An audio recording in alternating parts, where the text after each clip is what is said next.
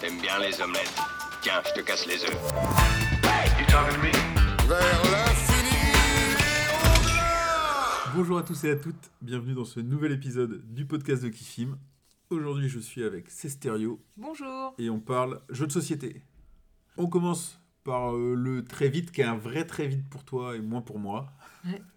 Où euh, on vous présente euh, rapidement les derniers jeux qu'on a testés, où on revient un petit peu sur ce à quoi on a joué ces derniers temps. Je vais te laisser la parole parce que je crois que tu as vachement plus de choses à dire que moi. Un petit peu. Alors, je, c'est des choses, en fait, on va dire, c'est presque les volumes 2, donc ça- c'est pour ça que c'est dans le très vite. Il y a Micro Macro 2 qui est sorti euh, voilà, il y a peu de temps. Donc, c'est le même principe. Donc, si vous avez aimé le 1, vous aimerez le 2. Euh, c'est une nouvelle carte, mais a priori qui pourrait être, se cumuler. C'est un peu le sud, je crois, de la ville. Et euh, les enquêtes, c'est toujours intéressant. Alors, moi, c'est assez addictif. hein. J'en fais une, bon, une deuxième, bon, une troisième, bon, une quatrième. Bon, euh, voilà, on fait déjà la moitié du jeu en, en une heure, en gros. Tu l'as déjà terminé du Non, coup? pas encore, mais là, je, je pense que ça- la deuxième partie, ça va être fait. Mais là, je vais, je vais, je pense qu'on arrive sur les, enfin, on a fait les enquêtes aussi les- dans l'ordre de Mhm. difficulté. Donc là, on va arriver sur les enquêtes qui sont un peu plus longues. Donc je pense que là, finalement, j'ai peut-être fait la moitié, mais finalement, l'autre moitié sera, sera un peu plus longue. On- J'avais eu des questions, euh, enfin, on avait discuté par rapport euh, à la difficulté, par rapport au- par rapport aux enfants. C'était un peu la question. C'est vrai que le graphisme, euh, même si c'est en noir et blanc et cartoon, il peut y avoir des scènes, voilà, quand même, de meurtre, des choses comme ça. Ben, même pour n'importe quelle enquête, même si une enquête ne concerne pas le meurtre, un enfant va tout regarder. Donc si voilà, vous voulez Ouais. pas, voilà, donc même si Ouais, parce l'enquête ne concerne pas, euh, C'est ça, dans cette édition-là, ils ont dit cette enquête-là, elle est pas pour les enfants. voilà. Mais en fait, tu vas voir le truc sur le- dans la rue, euh, enfin, tu vas voir le dessin pareil, quoi. Mais on m'a fait la remarque du coup par rapport, euh, il n'y a pas que le graphisme, il y a euh, même si le graphisme des fois, en fait, même si un enfant il regarde, il regarde peut-être sans regarder, il fera pas attention. Mais l'histoire déjà, en fait, c'est vrai que les premières histoires, c'est pas des meurtres et ça, c'est plutôt euh, des cambriolages, des petites histoires. Mais voilà, il y a peut-être moins euh, cet aspect meurtre à expliquer. Ouais. Donc c'est peut-être euh, en ce sens-là, euh, en tout cas déjà dans les scénarios, euh, que du coup c'est plus, fais- plus faisable peut-être pour les enfants. Ouais, bah, moi j'ai le premier pour jouer avec mes filles, mais je l'ai pas encore essayé avec elles. Euh, mais on, l'a- on l'avait essayé entre adultes, du coup, avec mon épouse, pour voir euh, si on pouvait les faire jouer. Ça nous avait pas choqué non plus, donc... euh, Non, il n'y a pas de sang, il n'y a rien, c'est en noir Bah oui, c'est ça. euh, Ça reste du cartoon. Ouais. C'est pas pire que Bibi Coyote, quoi. C'est ça. Euh, je continue avec euh, Trek 12 Amazonie, donc pareil, hein, la suite du Trek 12 Himalaya. Bon, Trek 12, il y a eu pas mal déjà de, petites choses, beaucoup de, hum, nouvelles cartes. Euh, des- ils ont fait des, choses spéciales, enfin des cartes, des fiches spéciales de score pour Noël, pour la Saint-Valentin, donc pas mal de, de petites choses. Et Trek 12 Amazonie, donc une nouvelle version, ils ont un peu épuré, parce que dans le premier, en fait, on pouvait faire une grosse expédition en cumulant trois grilles. Là, ils ont, ils ont enlevé tout ça, il y a une seule grille. Par contre, il y a toujours cet aspect un peu évolutif, avec euh, des, enveloppes à ouvrir si on remplit certaines conditions. Euh, moi, j'aime bien le graphisme. Amazonie, il y a une partie un peu haut. euh, il y a des animaux qui vont apporter une différence de, scoring, c'est-à-dire que si on va piocher un 2, par exemple, on sait que le 2, ça sera un animal, mais on ne sait pas comment il va nous permettre de scorer. Une fois qu'on a fait un premier 2, par exemple, on va pouvoir révéler l'animal, et là, l'animal va scorer en fonction du nombre de fois qu'on l'aura mis. Donc, euh, si on a mis 4-2, il, fera tant de points, et chaque animal a, une façon de scorer. Donc, j'ai trouvé ça, euh, moi, intéressant. J'ai déjà débloqué une enveloppe, ça apporte autre chose. C'est des petites subtilités, mais c'est vrai qu'elles sont intéressantes. Et c'est vrai que moi, du coup, j'étais pas partie sur la version Himalaya. J'ai beaucoup joué sur BGA, parce qu'elle est disponible en plus avec toutes les fiches. Et donc, je suis partie sur la Trek 12 Amazonie. Et, moi, j'aime beaucoup. Il y a, ils ont séparé aussi, euh, il y a l'aspect forêt et une, sorte, une ligne avec la rivière. Et la rivière, elle se met euh, que si on prend un type d'opération, parce qu'il faut le rappeler, on lance les dés et on peut faire soit la multiplication, la soustraction, l'addition, euh, et le maximum minimum pour les... Il y a des dés. En fait, ouais, on lance deux dés. Il y avait des dés dans le premier. Ah oui, bah, c'est la même mécanique. hein. C'est- la, la mécanique est, inchangée. beaucoup. On lance deux dés et de là, on choisit une des Ah opérations disponibles. on a- Donc, on a il y a dit- le minimum, maximum. Oui, on additionne ou on soustrait. Voilà, Oui, ça me et multiplication. Et, euh, et on essaie de faire des suites, soit du même chiffre, soit de, des suites Mm. consécutives. Et donc mais là, il y a, y l'eau, et l'eau, on peut s'y mettre que si on utilise une des opérations. Sinon, on peut avoir des malus, et voilà, donc j'ai trouvé ça... Moi, Mm. j'ai- j'ai j'ai- j'ai beaucoup aimé, puis j'ai hâte de pouvoir développer les autres. Ouais. Comme je, comme brillamment de le montrer, euh, j'ai pas beaucoup joué euh, au premier. J'avais bien aimé, mais euh, c'est juste comme. Enfin, moi, je suis pas beaucoup Roll and Write, il m'en faut pas beaucoup, et vu que j'en ai déjà quasiment. J'en vais avoir deux, ça me suffit, j'en achète pas d'autres. Donc euh, j'avais trouvé bien, mais voilà, je ne l'ai pas acheté, j'irai pas sur le second non Mm, plus. Mais euh, bon, à essayer, pareil, euh, ça me plaira de faire une partie ou deux de temps en temps, mais Mm. moi, ça, ça déclenche pas l'achat. quoi. C'est vrai que le thème, me- moi, m'a plus parlé déjà avec Amazonie, donc c'est pour ça que je suis partie sur celui-ci. Un autre Roll and Write, c'est Penny Paper, alors, qui est un peu plus ancien, le temple d'Apikabu. Donc finalement, c'est un peu les prémices euh, de Trek 12, parce que c'est un peu le principe, on, fait, euh, on lance deux dés et puis on va faire euh, la somme des dés, ou on va choisir le 1 des deux dés ou la somme, et on va cocher, pareil, il faut essayer de faire des groupes. Et finalement, quand j'y ai joué, j'ai fait, mais en fait, c'était le prémisse de Penny. Bon, en- par contre, c'est encore beaucoup plus simple. hein. Les parties, c'est encore plus rapide. Vraiment, on coche. Il y a des petites momies qui arrivent, donc un peu le système cartographeur où c'est l'adversaire qui va mettre une momie. Et, euh, et donc voilà, moi je l'ai trouvé très intéressant, euh, très rapide à jouer, donc ça c'est vraiment encore plus, plus accessible. Donc si vous avez des enfants, pour, euh, c'est, en- c'est encore plus simple, les grilles sont petites, donc- mais j'ai vraiment, vraiment apprécié. On l'avait présenté en détail ce jeu euh, dans un podcast jeu d'il y a hyper longtemps. Je suis en train de regarder la date. Euh, Je n'étais pas encore là. Non, le- oh, bah tiens, il y, a, y a trois ans, le 27 septembre Ah bah. euh, 2018. Donc c'était dans les tout premiers podcasts jeux, on avait, on avait présenté le jeu.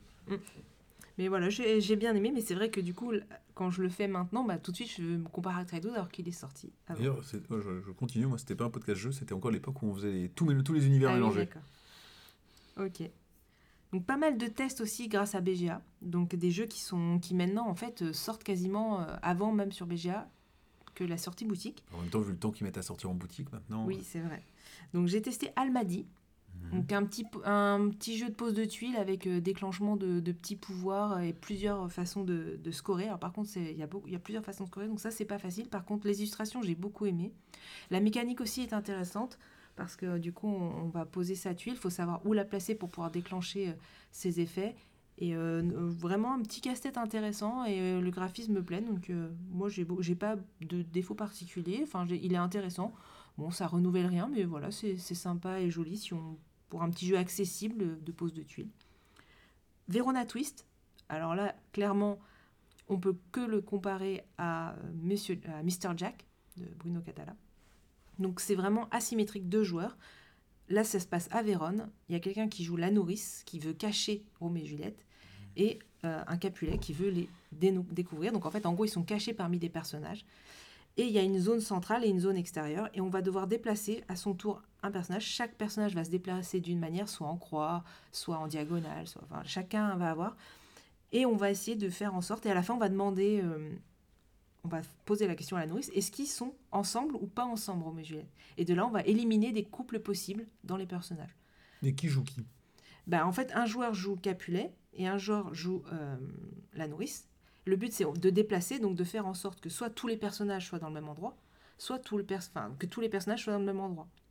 Ou qu'il y en ait un qui soit à l'extérieur, tout le monde. En fait, le, le Capulet, lui, doit le découvrir, donc il va, il va utiliser, en fait, euh, il va poser la question à la fin de la manche, est-ce qu'ils sont visibles ensemble ou pas?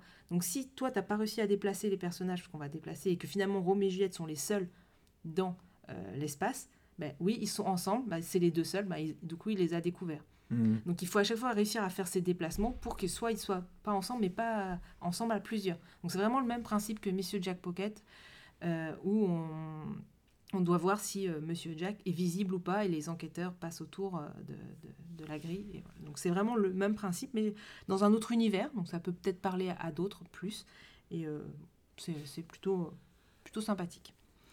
Nicodemus, donc euh, Bruno Catala toujours, donc euh, que je cite, qui est en fait une, je sais pas, c'est vraiment une version à deux joueurs de- d'un jeu qu'il a sorti euh, il y a quelques temps qui s'appelle Imaginarium, Mhm. qui est un plus gros jeu, on va dire, avec un univers graphique euh, particulier qui était chez Bombix, moi euh, qui m'a parlé parce que j'ai trouvé ça fantasy et j'ai trouvé ça voilà plutôt euh, atypique et intéressant.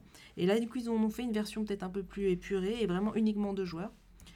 Alors par contre c'est un deux joueurs euh, à la Bruno Catala donc c'est on- faut vraiment vérifier ce que fait l'autre. Là c'est pas euh, chacun joue dans son coin, c'est-à-dire que la moindre on va poser une machine de sa main mais cette machine-là va pouvoir potentiellement être récupérée par l'adversaire. Donc en fait, si on la pose et que finalement c'est l'adversaire qui est intéressé, ben finalement on va pas pouvoir la récupérer pour soi. Et là c'est donc c'est vraiment casse-tête en disant si je la pose, est-ce que l'adversaire va la vouloir?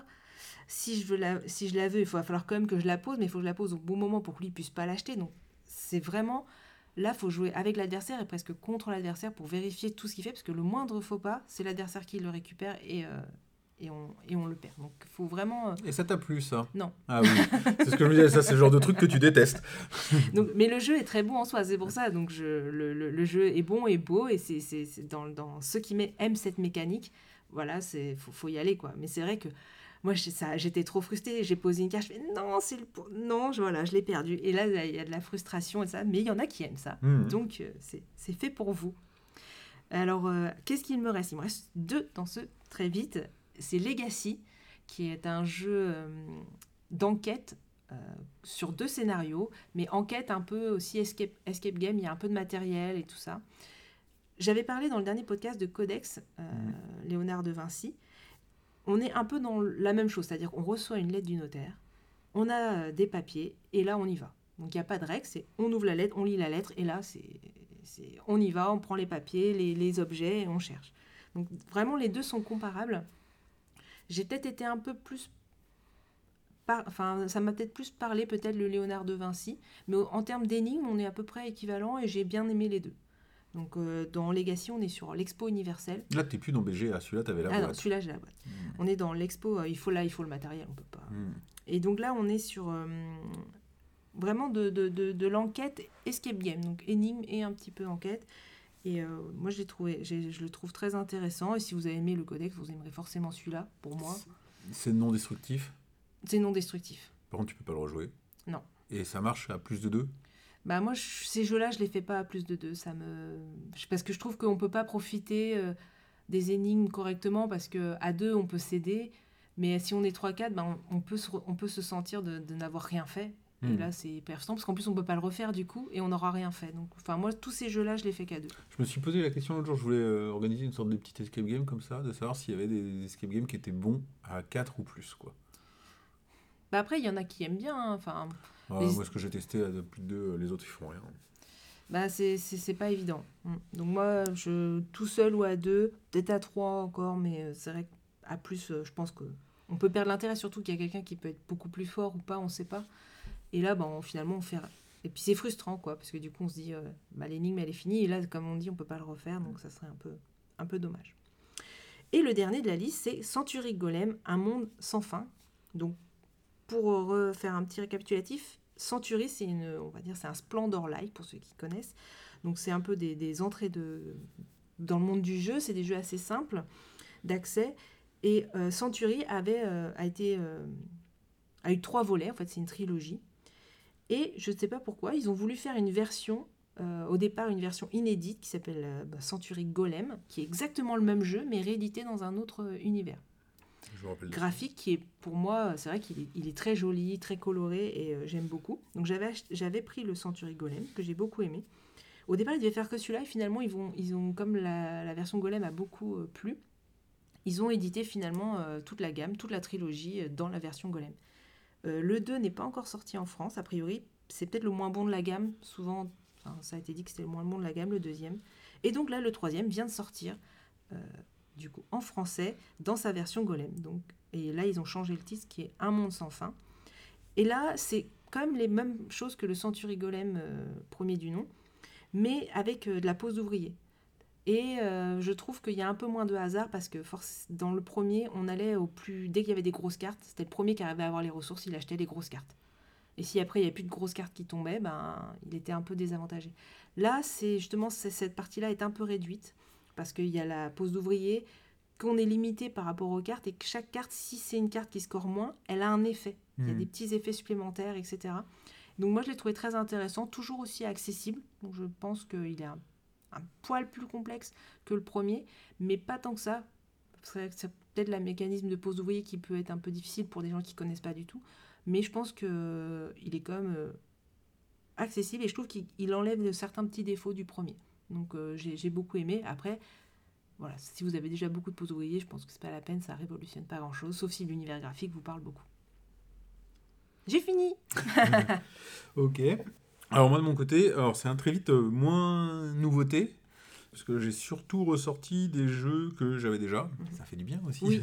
Je commence par un que non, euh, ou pour lequel c'est pas le cas. C'est un jeu à toi. C'est The Last Bottle of Rom, euh, dont on a déjà parlé, il me semble aussi, on a dit. Vite fait, oui. Ouais, en vite, fait, vite. en vite fait aussi. Donc on a testé, on était 4 Trois. On était 3. Et ouais, bilan très mitigé au final. Euh, The Last Bottle of Rom.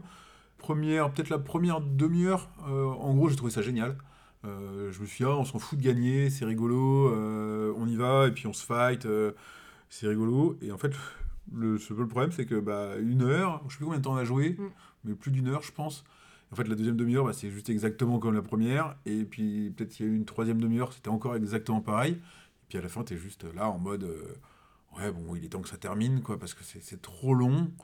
Et puis, euh, et, et puis bah, tu, ouais, ça se renouvelle pas trop. Donc, euh, c'est vrai que ça m'a fait une sorte de petit ascenseur émotionnel. Je suis passé du tout euh, du début en mode Ouais, je trouve ça fantastique. Ah, juste à la fin, j'en avais juste Mm. marre et envie que ça se termine, quoi.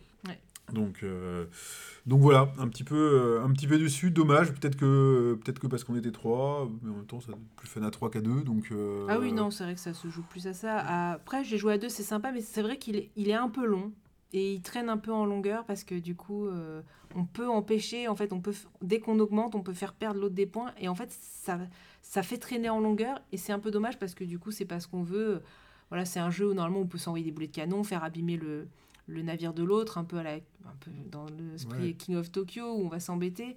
Et du coup, c'est un, c'est un s'embêter qui, qui n'en finit pas. Quoi. Ouais, c'est un s'embêter qui rallonge la partie en fait. Ouais. Parce que là, je me rappelle, à la fin, on en avait tous un peu marre, on voulait que ça se termine. Mais mine de rien, euh, bah, euh, on jouait donc avec Greg, un pote, donc Greg qui était sur le point de gagner, ben, j'arrive à l'empêcher euh, Mhm. de gagner juste là. Et du coup, l'objectif de tout le monde, ça devient de m'empêcher de gagner. Alors qu'en fait, tout le monde veut que ça s'arrête. Mhm. Mais bah, si tu veux, en fait, voilà, faut rallonger la partie quoi. Donc bon, Mais c'est vrai que l'univers graphique, moi je l'aime beaucoup, euh, la, la découverte comme tu dis, mais c'est vrai qu'il traîne en longueur. Ouais, il mériterait, il mériterait trois quarts d'heure, quoi, une petite partie rapide. euh, En fait, il mériterait une édition, enfin, un format à la, euh, à la Colt Express. Mhm. Tu, euh, tu te fights, tu fais ta partie trois quarts d'heure, tu t'es bien marré. Et, et éventuellement, si tu veux en remettre une, t'en- tu, t'en mets une. Mais là, c'est trop long. ouais. Donc, donc voilà. Euh, si en mode, euh, alors en mode BGA, mais moi c'est pas BGA, euh, le jeu en ligne auquel j'ai beaucoup joué, c'est Cascadia. Mm. Euh, donc a- en ligne, il n'y a que euh, une version gratuite qui est disponible sur GitHub où tu peux jouer tout seul avec toujours les mêmes tuiles. Mais en fait, ça m'empêche pas de les enchaîner. C'est mon, mon- mon jeu de petite pause qui prend 10 minutes au bureau. Et je sais pas combien de parties j'ai pu faire, mais beaucoup trop. Et, euh, et ça marche vachement bien. Donc euh, j'en reparlerai en, fin de, en, fin, en toute fin de podcast. Mais clairement, euh, il est sur ma liste d'achat parce que, parce que je m'éclate avec la version en ligne. Et, euh, et même tout seul, j'ai envie de rejouer, mais avec des tuiles différentes et des challenges différents. Donc ça a l'air euh, bien bien cool. Ouais, il est vraiment chouette. Et là, ouais, j'y ai passé, euh, j'y ai passé trop de temps. Bah, c'est dans l'univers de Calico, Calico que j'avais présenté en décembre l'année dernière. Ouais, mais Et, qui euh, moi m'attire pas du tout.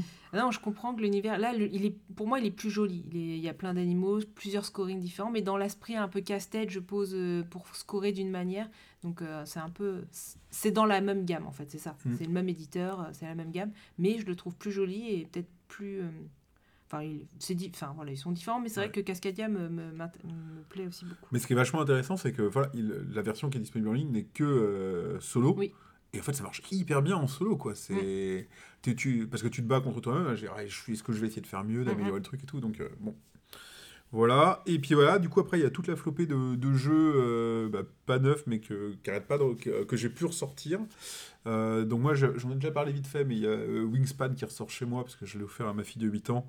Et, et vraiment, c'est la, la surprise, ça vaut le coup d'être redit à chaque fois. C'est Wingspan marche bien à 8 ans. Alors, il y a des gamins qui ont un, peu, un petit peu l'habitude de jouer, mais sans être des génies. Et vraiment, mes, mes deux filles l'ont hyper bien pris en main. Et, et ouais, enfin. Et j'en suis surpris. Donc, euh, bon, bah, là, il- là, il ressort, on y rejoue. Ça reste un bon jeu. Euh, moi, il me fait pas vibrer euh, plus que ça. Il est peut-être un poil trop simple, quelque part, pour moi, en tout cas. Mais, euh, mais voilà, c'est une super édition, un super thème et tout. Donc, ça, ça marche super bien, quoi. On a eu l'occasion, alors j'ai eu l'occasion de ressortir quelques jeux, pas beaucoup de fois, mais, euh, mais j'étais content de les avoir ressortis. Euh, on a refait un Dig Your Way Out. Euh, moi, je- ça me fait toujours marrer. Mm. Euh, Ouais, il est vraiment chouette. Mais on arrive à jouer à les- avec les bonnes règles un jour. Mais euh, si, on s'en fout. T'es- trop dans les cahiers de règles. Relâche les règles. Ce sera un débat. On n'a pas de commentaires dans les podcasts. Sinon, si on était sur YouTube, on dirait mettez dans les commentaires si vous êtes pour qu'on reprenne les règles tout le temps ou pas. Ouais, mais là, ça modifie un peu le jeu quand même. T'as gagné. Oui, mais bon. Mais c'est bien. Enfin, Non, mais la prochaine fois, on jouera. on- qu'est-ce qu'on a changé là? Bah déjà l'attaquant, du coup, euh, là on a bien respécifié que c'est Oui, l'attaquant. On a qui- joué avec les bonnes règles. Bah pas, euh, pas les premiers combats du coup. Les premiers combats, on disait Ah, que sur le premier couteau. Sur le ouais. premier couteau. Voilà. Un puis, combat. Et puis le fait de pouvoir fabriquer des objets un peu partout, ça, je pense que ça, fait, ça permet d'accélérer la Ouais, partie. ça a accéléré la partie. Mais ça, on a bien joué aussi. Ouais. Donc finalement, on n'était pas loin. Non, non, là on est. Mais euh, c'est bien parce qu'on a, on a eu une partie où, le, où il y avait un gros écart au début. Mm, mm. Et euh, c'est vous qui étiez euh, bien devant. Et en fait, on a réussi à revenir d'un coup et à finir avec un score super serré. Quoi. Mm. Donc, euh, ça, ça- il montre à chaque fois son bon équilibre, ce jeu-là. C'est vrai que nous on a toujours joué en équipe, Ouais, le dire. bah, on n'a oui. jamais joué. Ça Ouais, se moi, je suis aussi. fan du jeu par équipe. Donc, Bah moi je le trouve intéressant comme ça, mais c'est vrai que je pense qu'il y en a aussi beaucoup qui peut-être le jouent en individuel et du coup ça doit pas mal. Il faudra qu'un jour on le fasse pour dire finalement comment on l'a trouvé sans les équipes pour comparer quoi. J'ai eu l'occasion aussi de refaire, alors on parlait, on peut rester dans la veine du jeu euh, par équipe, j'ai eu l'occasion de refaire un Captain Sonar, euh, qui est clairement un jeu que j'adore mais qui sort, euh, je pourrais même pas dire une fois par an, si je sors tous les 18 mois c'est bien. Mais là on l'a refait en 4 contre 4, donc c'est du toucher coulé euh, par équipe, où chacun a un, rôle, c'est du Roberto Fraga, c'est franchement excellent. Moi, c'est enfin, du génie d'avoir fait ce jeu-là, je trouve. Après, il vaut mieux y jouer à 6 euh, qu'à 8, parce que tu as deux rôles qui sont moins prenants. Et du coup, bah, vaut mieux qu'une personne prenne ces deux rôles-là, euh, que sont euh, comment, euh, le fait de préparer les munitions et de gérer l'état du sous-marin. Ça fait une personne qui a un peu quelque chose tout le temps à faire, alors que sinon, c'est deux rôles un peu light. Et clairement, nous, à 8, euh, les deux, on a perdu un joueur dans chaque équipe en cours de partie, et c'était sur ces rôles-là. Ah oui, d'accord. Donc, euh, mais voilà, moi c'était déjà mon avis. euh, je crois que j'ai déjà détaillé dans un podcast. À mon avis, c'est faut y jouer à 6 quoi. Mm. Mais bon, là on était 8, on cherchait un jeu pas à 8, ça a hyper bien marché. On cherchait un escape game d'ailleurs à la base. Euh, voilà, Oh My Brain qui est beaucoup ressorti depuis qu'on l'a présenté dans le podcast. On nous a dit sur notre Discord qu'on l'avait pas assez défendu. Et c'est vrai que je suis assez d'accord au final avec la facilité avec laquelle on le ressort et tout. Euh, ça- moi, ça reste une vraie bonne petite surprise ce jeu-là. Ce. Je reparlerai en plus de la gamme de tout, tout à l'heure euh, de, de Coffee Break. Il est, il est vraiment chouette dans cette place-là. Toujours pareil, on a eu l'occasion euh, de faire du dilemme du roi. Donc on est sur notre partie, on est, sur, on est rendu à 6 ou 8 parties? 6 8 Ah, ah, je ne sais plus. 8 je crois. Je crois qu'on est à 8 maintenant sur les 15 en gros qu'on risque d'avoir à faire. Bon, on sait toujours pas où on va. Mais moi je m'éclate toujours autant. Ouais, moi aussi, je trouve que. Mais faut... je trouve qu'on. Il faut le dire, ceux qui veulent se lancer à la campagne, c'est vraiment de se lancer plus dans le roleplay. Je pense que c'est vraiment l'axe euh, qu'il faut privilégier dans ce jeu. euh, parce qu'on a tendance à vouloir jouer un peu comme un jeu de gestion. Et euh, pour ceux qui veulent se lancer, vraiment, faut se mettre dans, un personnage et allez, j'y vais. Bon, allez, je vote oui. Au des fois, on sait même pas pourquoi, mais faut, tant pis, faut, faut, aller dans des convictions, même si on sait pas pourquoi on le fait. Et, je pense que c'est là où finalement le jeu prend plus de plaisir et son ampleur. Donc allez-y, n'hésitez pas et mettez-vous vraiment dans un personnage. De toute façon, on est à la moitié de la partie et franchement, je sais pas quelles sont les conditions de Ah non, on sait pas, ouais. Donc, euh, donc voilà. Euh, et puis surtout, enfin, il faut pas laisser de temps entre les parties parce qu'il y a tellement de paquets de règles qu'à chaque fois, quand même, on y reprend un peu de temps, quoi. Mm. Et enfin, parce que j'ai acheté le nouveau, on a, on, va, on, est, on a repris The Crew, euh, le premier du nom, avec pour objectif de le finir euh, la semaine prochaine, hein, Oui. pour pouvoir sortir le nouveau que j'ai même pas déblisté. Euh, je veux d'abord finir le premier. Mais je sens que le 2 va plus me parler encore. Moi, je pense que ça va être pareil, mais j'adore le 1 en même temps. Non, c'est euh, plus de. Moi, je trouvais j'étais un peu. Enfin, c'est très bien The Crew, mais là, euh, on est quand même à la 44e. Euh, on fait 9 tâches, tac, tac, tac, quasiment en 9 coups, quoi. Un- Ouais, mais on, joue à, Et, euh, on a joué à 4, on, est, on joue à 3, mais. on joue à 3. Et c'est vrai que. mais euh, voilà, je, je, c'est, un très bon jeu, mais c'est vrai que moi, je trouve qu'au niveau des missions, je me disais, bah, des fois, c'était presque trop facile. On enchaînait, voilà, bon, bah, vas-y, tu poses, tu poses, tu poses. Et là, je pense que le 2, ça va vraiment. je pense que ça va être le gros point positif du 2, c'est Ouais. d'amener le réglage de la difficulté par rapport au nombre de Mhm. joueurs. Que, quel défaut, effectivement, euh, du premier. Après, moi, je m'en fous, j'ai l'impression de... ouais, c'est- au final, c'est ça, j'ai l'impression de jouer à la belote que j'adore, Mhm. et en collaboratif, j'adore ça. Donc, euh, de toute façon, euh, j'adore ça. Ah ouais, non, sur le 2, sinon, je... Donc là, on a dit qu'on le finissait la semaine prochaine, j'ai hâte, en fait. Oui, pour commencer le 2, oui. Ouais, c'est ça. Donc voilà, donc ouais, pas de nouveautés moi dans mon dans mon très vide, mais des boîtes qui ressortent. Donc euh, C'est ça que ça fait du bien. Moi, j'avais un petit peu un creux la fin d'été parce que tout était repoussé. J'étais contente, pareil, de pouvoir prendre le temps de ressortir certains, certaines choses que, bah, que- que- qui sortaient plus et ça fait plaisir. quoi. Ouais, bah oui, carrément, ouais. Carrément, et puis enfin, ça, ça rentabilise, mine de rien, accumuler des boîtes qui ressortent Oui, pas, c'est un peu ça. dommage aussi. Quoi. Ouais. Mais je pense qu'on va, on va aller de plus en plus vers le fait de ressortir les, nos jeux, parce que vu comment les délais de production s'allongent, ça va nous Ouais. apprendre à temporiser Mais un la petit fin d'année, quand même, là, euh, risque quand même d'être Oui, assez pour les, pour, les, pour les gens parmi nous qui sont pas raisonnables. Oui. Alors, on passe aux présentations des jeux Oui. Alors, je crois que tu en as plus que moi, alors t'ouvres le bal. Ouais, je vous vois. Je vais commencer avec À la recherche de la planète X. Donc déjà, moi, c'est quelque chose qui, qui m'a parlé. Donc pour, euh, pour euh, dire un peu à qui ça correspond, c'est un jeu euh, de 1 à 4 joueurs. Donc il y a un mode solo qui est hyper intéressant. Ils mettent 12 ans sur la boîte. Les auteurs, c'est Ben Rosset, Mathieu O'Malley. Et euh, à l'illustration, Michael Pedro et James Massino. C'est René Game Studio. Après, il y en a plusieurs. Il y a Origame, il y a tous ces éditeurs-là qui sont un peu dans la même maison. Je sais pas trop qui fait quoi. Et euh, il y a un petit partenariat avec le magazine Space et Exploration. Donc c'est, on, on va incarner en fait des astronomes et on cherche cette hypothétique planète X. Donc c'est un jeu de déduction et de logique. Et euh, moi, ça me parlait, je cherchais un jeu comme ça. Il, a, un peu comparé à Cryptid. Cryptid, c'est un jeu que j'ai voulu euh, essayer, mais il se joue qu'à partir de 3. Donc j'ai pas, je- moi, je joue rarement finalement à, à 3, et donc j'avais besoin d'un jeu qui se joue à 2. Et là, tout de suite, on m'a dit, c'est un jeu de déduction à 2. J'ai dit, c'est top. Ça nécessite une application. Donc là, c'est- ça peut être rédhibitoire pour certains, mais on a besoin d'une application. C'est l'application qui va gérer euh, le positionnement euh, et euh, qui va nous dire où sont les objets, parce qu'en fait, on a un plateau qui va avoir 12 ou 18 secteurs. Il y a deux modes de jeu. Il y a un mode standard, un mode expert, avec 12 ou 18 euh, secteurs. Dans chaque secteur, il va y avoir, un élément de du ciel. Donc il peut y avoir une comète, un astéroïde, une planète naine, un espace vide, la planète X. Je sais plus si j'ai tout cité, mais c'est pas grave. Et il y a forcément qu'une seule, euh, un seul objet dans chaque secteur. On va avoir, euh, l'application va nous dire au début, euh, en fonction de où on est, des indices. On peut commencer avec 0 indice, 8 indices. Donc là, on peut gérer aussi la difficulté. Et là, on va avoir notre petite feuille avec tous les espaces, les objets, et on va commencer à éliminer et cocher, dire bah, celui-là, on, sait qu'il n'y a pas d'astéroïde ici, là, il n'y a pas. Et on a des petites contraintes, on sait que des astéroïdes, ils vont forcément par paire, au moins. On sait que à côté de la planète, enfin, à côté d'une planète naine, il ne peut pas y avoir la planète X. Et donc là, on va faire nos déductions comme ça. Et du coup, quand tu te déplaces et tu retournes des tuiles pour voir ce que. Bah en fait non, c'est on a on n'a pas de tuiles. En fait, il y a un plateau et euh, nous on a notre petit truc à cocher et en fait quand on va avancer, on va dire qu'il y a la Terre et il y a des secteurs visibles parce qu'il y a un petit soleil, ça tourne autour Mhm. et par exemple on, et on sait que les secteurs visibles ça va être de 1 à 6 et là on peut sonder l'application. Enfin sonder, c'est pas le Ouais, mot. c'est qui- On va demander à l'application parce qu'on a trois possibilités. Soit sonder un secteur, soit détecter dans une zone, soit étudier on va demander à l'application, bah moi je veux étudier. Et là, il nous propose, on peut étudier les comètes, on peut étudier les astéroïdes et les comètes. Et on va avoir une information. Par exemple, il n'y a pas de comète en face d'un astéroïde. Et donc là, si on a déjà trouvé un astéroïde, on sait qu'on peut barrer la comète sur le secteur en face. Hmm. Et on va apprendre comme ça des petites choses. Donc d'étudier, ça va nous faire... Et on va tourner autour. Ça, c'est notre pion qui avance. C'est du temps qui se passe. Sonder, c'est on va demander est-ce qu'il y a une... euh, Qu'est-ce qu'il y a dans ce- le secteur 5 On peut le faire que deux fois. Et on va pouvoir détecter, de dire est-ce que euh, il y aurait une comète ou dans les espaces de 3 à 6.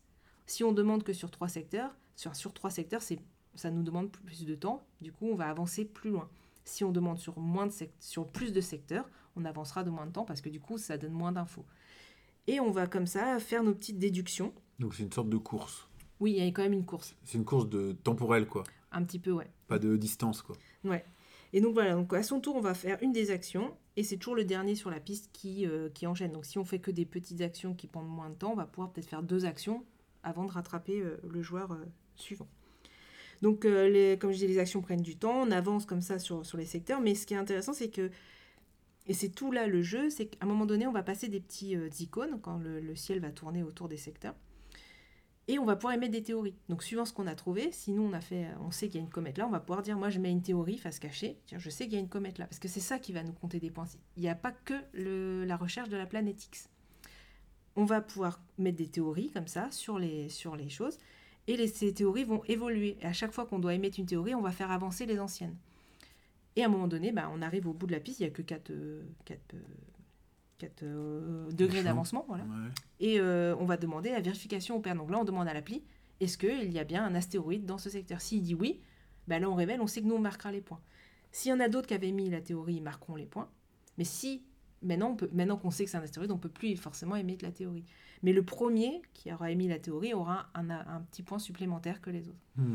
Et donc c'est ça qui va nous compter des points parce que les astéroïdes, il y en a 4, ça contracte 2 points. Mais la planète naine, par exemple, eh ben, si- il n'y en a qu'une dans le premier niveau.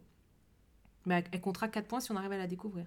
Et c'est ça qui va finalement faire qu'on va gagner la partie. C'est pas juste la recherche de la planétique, c'est vraiment la découverte de, de- d'un peu tout le, le plateau. Et, euh, et à la fin, bah, on va finir par euh, émettre des théories. Il y a les conférences. Mais en fait, on est assez impliqué, je trouve, dans, dans, dans, le, dans ce thème. Je trouve que moi, il me parle. Et euh, on est là. Bon, il y a une conférence sur la planète X. Bon, parce qu'à un moment donné, il y a une seule conférence et dans la version expert, il y en a deux. Et on va apprendre des choses. Pareil, la planète X n'est pas euh, qu'à deux secteurs euh, d'une planète, d'un astéroïde. Et donc là, on va pouvoir cocher des choses. On fait, on fait notre, petite, notre petit boui-boui. Et, et après, bon, on met fin à la partie. Et là, on fait un petit comptage de points. Donc, c'est pas forcément celui qui a découvert la planète X qui gagne. Ça, c'était un peu pour le pitch. Il est un peu long, mais en fait, finalement, il, est, simple dans les actions. hein. Donc, euh, on- voilà, c'est vraiment en déduction. On détecte, on demande à l'appli et l'application, pour moi, euh, elle sert. Il n'y en a quand même pas, mais là, clairement, ça facilite les choses. On demande à l'appli est-ce qu'il y a ça? Il nous dit tac, on, note sur notre petite feuille et on coche. Donc, moi, je trouve que l'application est bien faite, elle facilite le jeu. Des petits soucis de traduction, quand même, sur l'appli. Bon, c'est pas gênant, mais voilà, l'autre fois, il y avait, il y avait autre, et en fait, il manquait le T. Ça fait, bon, c'est pas gênant pour la visibilité, mais il y a encore des petites erreurs de traduction dans, dans Bon, l'appli. si c'est dans l'appli, ils peuvent corriger au moins. Voilà. Donc, euh, donc sur ça, sinon, le, moi ce que j'ai beaucoup aimé, c'est qu'il y a plusieurs modes. Il y a le mode euh, à 12 secteurs pour euh, faire une partie plus courte, et puis le mode 18 secteurs pour être un peu plus long, mais aussi le degré de difficulté. On peut dire, on peut faire une partie courte en disant je veux 0 indice, ou faire une partie à 18 secteurs en disant je veux plein d'indices. Donc en Mhm. fait, on peut gérer vraiment la difficulté en longueur de temps de partie et en difficulté euh, de, démarrage. Donc ça, je trouvais ça très bien. Euh, moi, le thème, moi, je trouve qu'il est bien traduit. Euh, je me sens un peu astronome à faire mes petites études et, recherches. Et la partie solo, parce que je joue peu en solo, mais ben, ça va être Je vais en parler plusieurs fois, du coup, là. Celui-là, je l'ai joué en solo il est vraiment intéressant. Parce que, on- on- bon, il y a le petit côté euh, avec une IA qui est gérée. Donc, on ne sait pas où en est l'IA, elle, et si elle va localiser la planète X avant nous. Mais en tout cas, enfin, le principe de déduction reste le même et du coup, je, je le trouve très intéressant. Bon, c'est pas c'est un, pas un point négatif, mais c'est juste pour le souligner qu'il y a une partie un peu stress. Donc, c'est euh, parce que c'est une course et que nous, on commence à déduire, on coche des choses et là, et on voit l'autre cocher et on sait pas. Et là, on- à un moment donné, il va faire je localise la planète et on fait non. Et on- Il y a un peu ce côté-là parce qu'on sait pas où en est arrivé euh, l'adversaire. Bon, Qu'est-ce qui déclenche la fin de partie C'est le fait de trouver la planète? Ouais, c'est quelqu'un qui déclenche, euh, qui trouve la planétique, ça met fin à la, ça met fin à la partie. Et euh, la- la- les personnes derrière, moi j'ai joué qu'à deux, à seul et à deux, donc je sais pas plus. Mais du coup, chacun après, suivant son, son emplacement, il peut, euh, il peut év- euh, éventuellement aussi euh, localiser la planétique lui. Donc, euh, mais voilà, il y a cet aspect-là. hein. C'est une course, donc il y a un peu ce côté, euh, je sais pas où en est l'adversaire. Et Tu pourrais avoir deux bols et tomber sur la planète X dès le début Oui, mais si t'as pas fait de théorie, en fait, t'auras pas de points. Ouais, mais ouais. Oui, mais la partie pourrait devenir hyper courte en fait.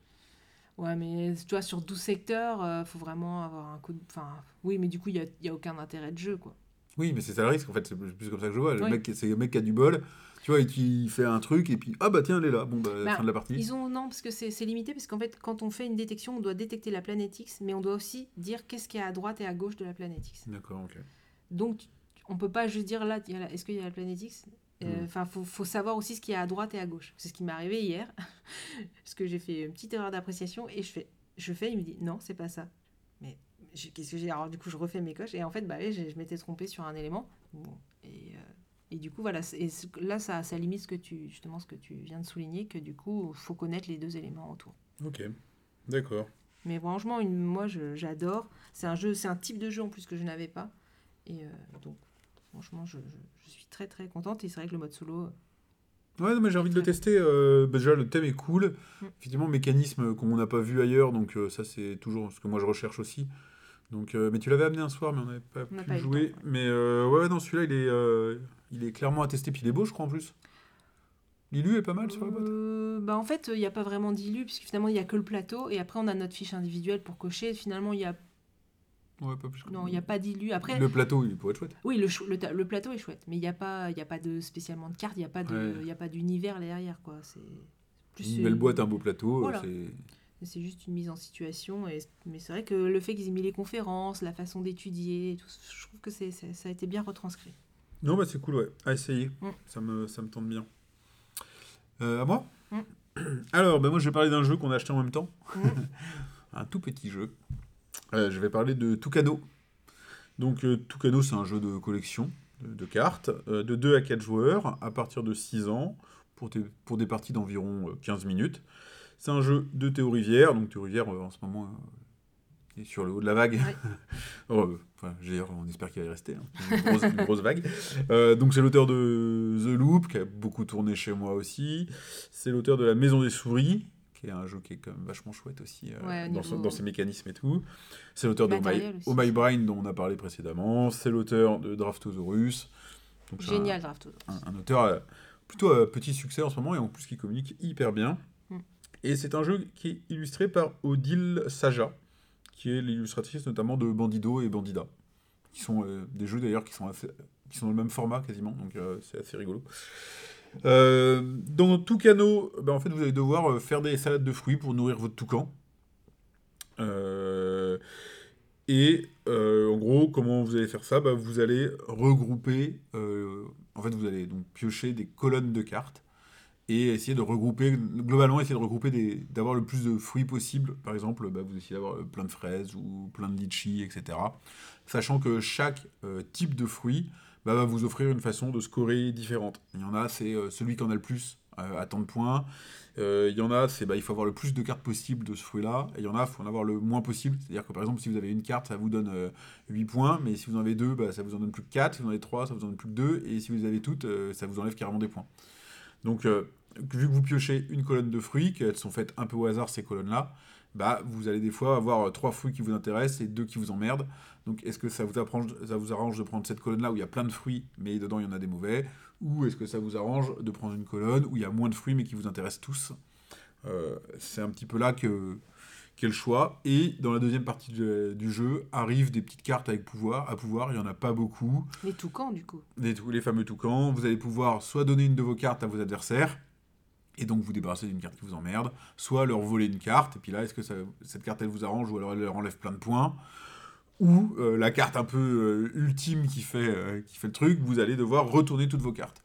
Et si vous retournez toutes vos cartes, ben, on peut plus vous les piquer, donc ça c'est cool, mais vous savez plus ce que vous avez. Donc à moins que vous ayez une super photo, mémoire photographique, vous prenez des cartes, ah, si je prends ça, alors lui je crois que j'en ai pas, mais lui j'en ai peut-être, alors je ne sais plus. Donc, euh, donc voilà. Et de toute façon, vu que toutes ces cartes arrivent dans la deuxième partie du jeu, euh, tout le monde va en prendre. Il y en a quand même plein d'un coup qui tombent. Donc, euh, donc voilà. Alors pour moi, je, pense qu'on va en débattre parce que je n'étais pas complètement d'accord, mais on est complètement dans la lignée d'un salade de points. À la différence que dans salade de points, on fait des salades de légumes et dans, dans tout cas, on fait des salades de fruits. C'est bien entendu pas exactement le même mécanisme, mais on reste dans euh, le jeu de collection de cartes où en gros on a une sorte de recette. Euh, sur Tucano, elles sont sur le devant des cartes, donc les cartes restent actives. Sur salade de points, on les retourne. Euh, c'est la même durée, c'est la même difficulté euh, à peu près. Donc, donc voilà, ce n'est pas une critique en soi. hein. Moi, Salade de points, c'est un jeu que j'adore et qu'on a vachement usé et que j'use encore. C'est rapide, c'est hyper simple à mettre en œuvre, on le sort, tac tac tac. Les cartes, elles sont toutes petites, euh, donc on peut l'emmener euh, partout le jeu. Alors ça, il est plus simple à mettre en place qu'un qu'un salade de points. Donc, euh, voilà, c'est le, petit jeu de cartes. Moi, bah, typiquement, chez moi, il a atterri à côté de mon salade de points et c'est les deux jeux. Avant, ils étaient au bureau.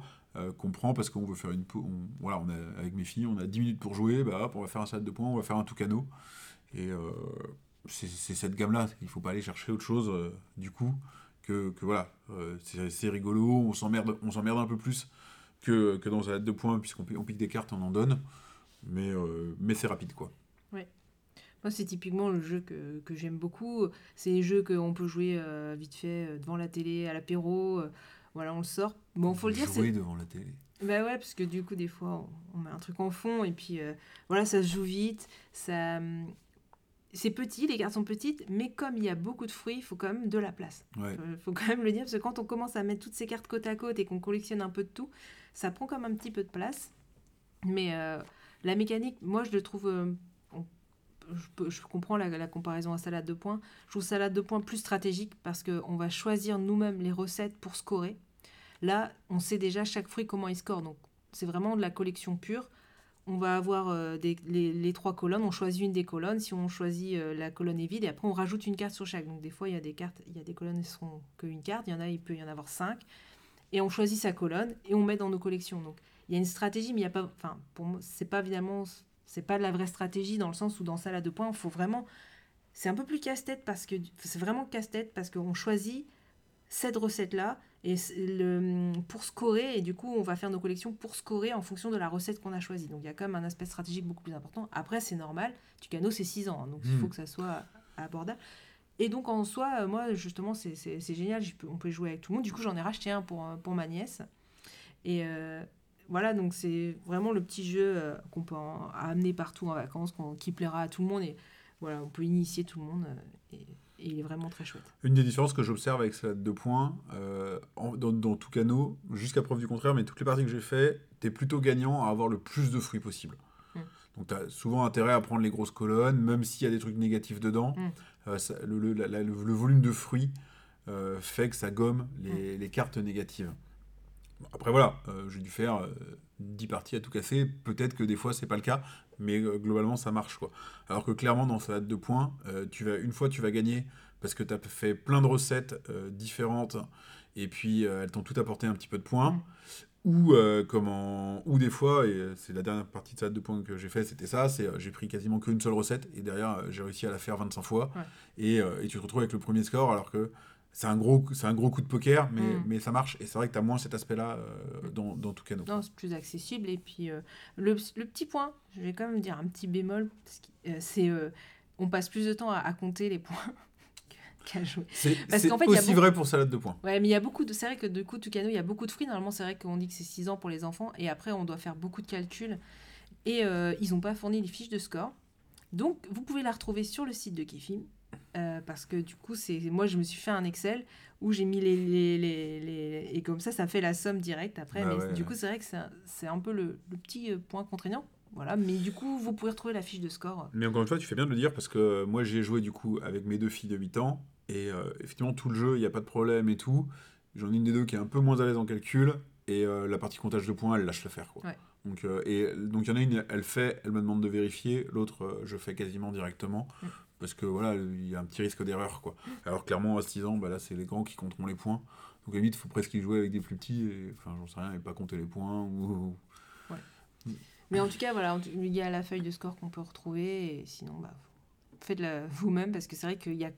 Je sais plus combien il y a de fruits, hein, mais. Mais, mais cette manie qu'ils ont dans les jeux en ce moment, c'est- il y a- j'ai plusieurs jeux comme ça où pourquoi il n'y a pas de fiche de score? T'as un jeu qui est très bon et. euh, Bah, ils l'ont mis sur leur site, hein, du coup, je l'ai. re- Ouais, mais, mais du coup, c'est. Après, il y a le format, hein, là, euh, Oui. ça aurait fait une toute petite fiche de score.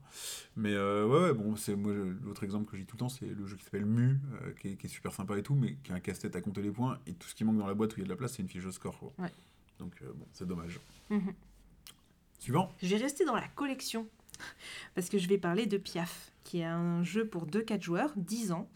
Euh, c'est Ben Pinback, je sais pas comment, Pinchback, je suis pas sûre de, la prononciation, et Matt Riddle. Et c'est édité chez Funforge. Alors, les deux auteurs, c'est ce qu'ils ont créé aussi Stellar, qui est un petit jeu de cartes. Alors, celui-là spécifique à deux joueurs, dans l'univers un peu euh, galactique où on a son télescope, et du coup, qui, euh, par rapport à la recherche de la planétique, ça avait été fait aussi en collaboration avec Espace et Exploration. Donc, ils reviennent, mais avec un nouveau jeu, un jeu de collection donc, et de gestion de main. Bon, il n'y a pas d'histoire, hein, je ne vais pas raconter de, pitch. hein. Euh, Il y a des oiseaux, hein, c'est Piaf. Et à son tour de jeu, on va avoir euh, des, des oiseaux dans sa main et on va poser un oiseau. Donc, à expliquer, en fait, il y a une mangeoire. Et à cette mangeoire, il va y avoir deux oiseaux posés initialement. Il y a plusieurs espèces, 5 à 6 espèces suivant le nombre de joueurs. Et euh, les cartes vont de 1 à 6 en mâle et 1 à 6 en femelle dans chaque espèce. Les- la mangeoire, donc il y a deux oiseaux.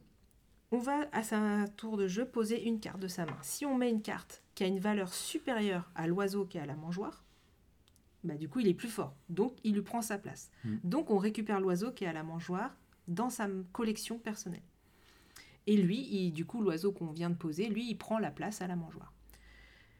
Donc déjà, ça nous permet de récupérer un oiseau. Et au-dessus de la mangeoire, il y a des graines. Des graines, mais euh, il y a quatre euh, cartes graines. Les graines peuvent aller de 1, 2 ou 3. Et en fait, c'est l'écart entre les oiseaux qui va nous faire choisir la carte graine. Donc, il est assez stratégique en, en- ce sens. C'est-à-dire que si c'était un 4 et que je mets un 6, là, je prendrais la graine placée en, position numéro 2. Ou si je mets... euh, voilà, si c'était un 3 et que je mets un 3, je prendrais la position numéro 3. Et donc, ça, c'est important de faire ça parce que, du coup, comme je disais, il y a des, graines qui valent, des cartes graines qui valent 1 et des cartes graines qui valent 3. Donc, il faut mettre le bon écart pour choper la bonne carte graine. Donc, ça, c'est la partie euh, pour poser. On peut aussi poser une carte qui a une valeur inférieure à l'oiseau qui à la mangeoire. Donc, si on pose une carte qui est inférieure, bah, du coup, il ne peut pas le déloger. Par contre, ça nous permet de poser une carte de notre main directement dans notre collection. Donc, Ah. Donc voilà, il faut penser à ça. Donc, c'est pour ça que c'est intéressant d'avoir est-ce des qu'on va mettre un gros dans notre collection pour avoir les points ou est-ce qu'on va le garder pour aller à la C'est pour ça que c'est intéressant d'avoir aussi des cartes basses pour pouvoir rester inférieur et poser une carte de sa main. Et en fait, ça peut se cumuler. Par exemple, on peut très bien, si c'est un 2 qui est à la mangeoire, mettre un 1. La personne après, elle remet un 1. Donc ça reste toujours inférieur. Donc en fait, il peut y avoir comme ça plusieurs cartes finalement qui peuvent se cumuler. Et à un moment donné, il peut y avoir un déclenchement. Donc moi, hier, euh, il y avait un, quand j'y ai joué, il y avait un 4. Et on a mis un 1, un 1, un 1 et un 1. Donc quand j'ai mis le dernier 1, bah, ça faisait 5, ce qui était supérieur à 4, parce qu'on prend tous les oiseaux qui Ah sont ouais, au sol. Et euh, du coup, j'ai déclenché, parce que j'étais 5 par rapport à 4, sauf qu'après, c'était que des 1. Donc c'est un 1 qui est parti à la mangeoire, et donc la somme des, des oiseaux qui étaient au sol était encore supérieure. Et là, j'ai, du coup, j'ai récupéré 4 cartes Hmm. en un seul coup. Donc là, faut penser à ça, parce qu'on peut, peut y avoir des, des- finalement des petits combos qui peuvent se faire.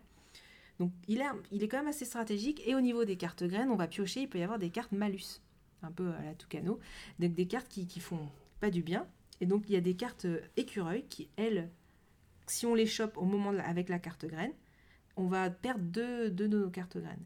Ou le corbeau qui, lui, va nous faire perdre un des éléments de notre collection.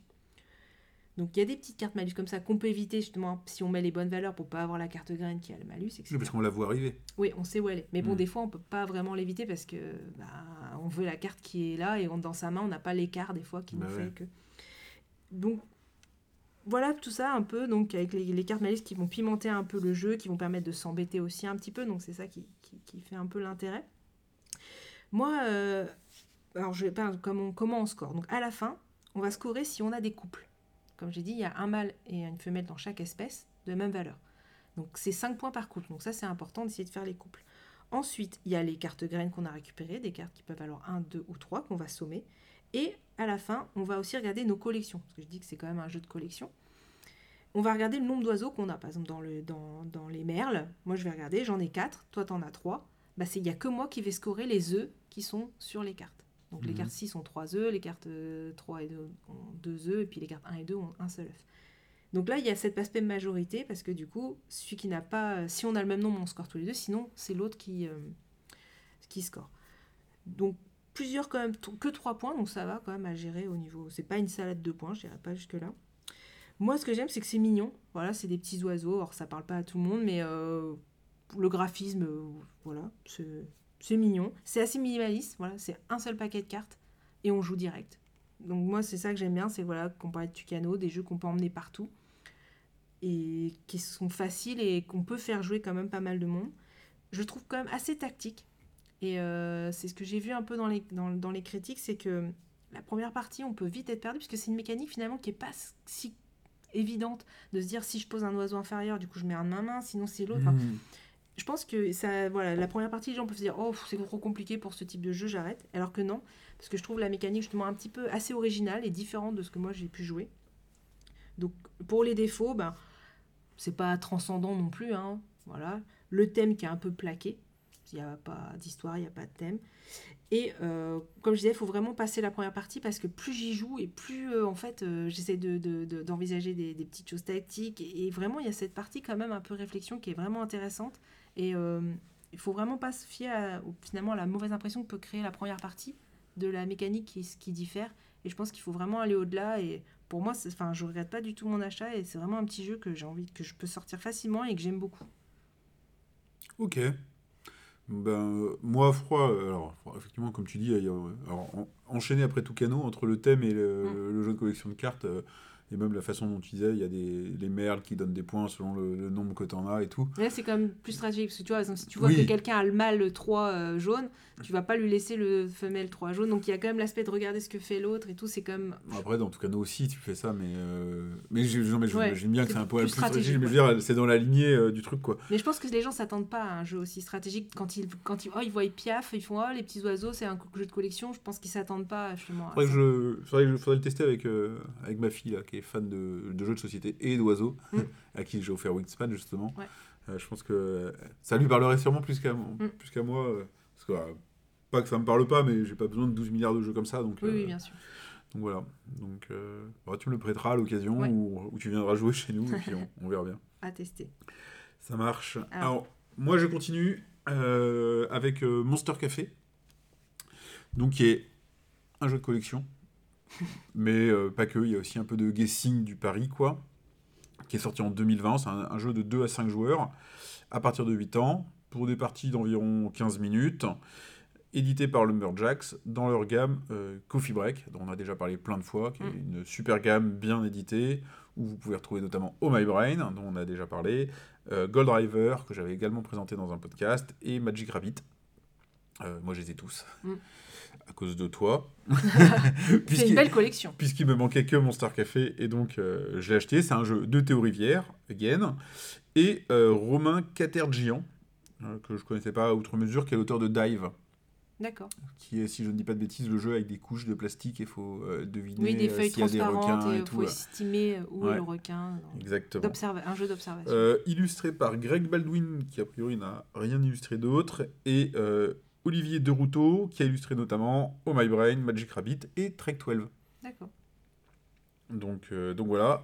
Mon débat, on dit Trek 12 ou Trek 12 Bah moi je varie. Un, coup je fais l'un, un coup je fais l'autre, comme ça tout le monde est content. Euh, alors le pitch, euh, alors pour le coup le pitch c'est complètement what the fuck. Hein.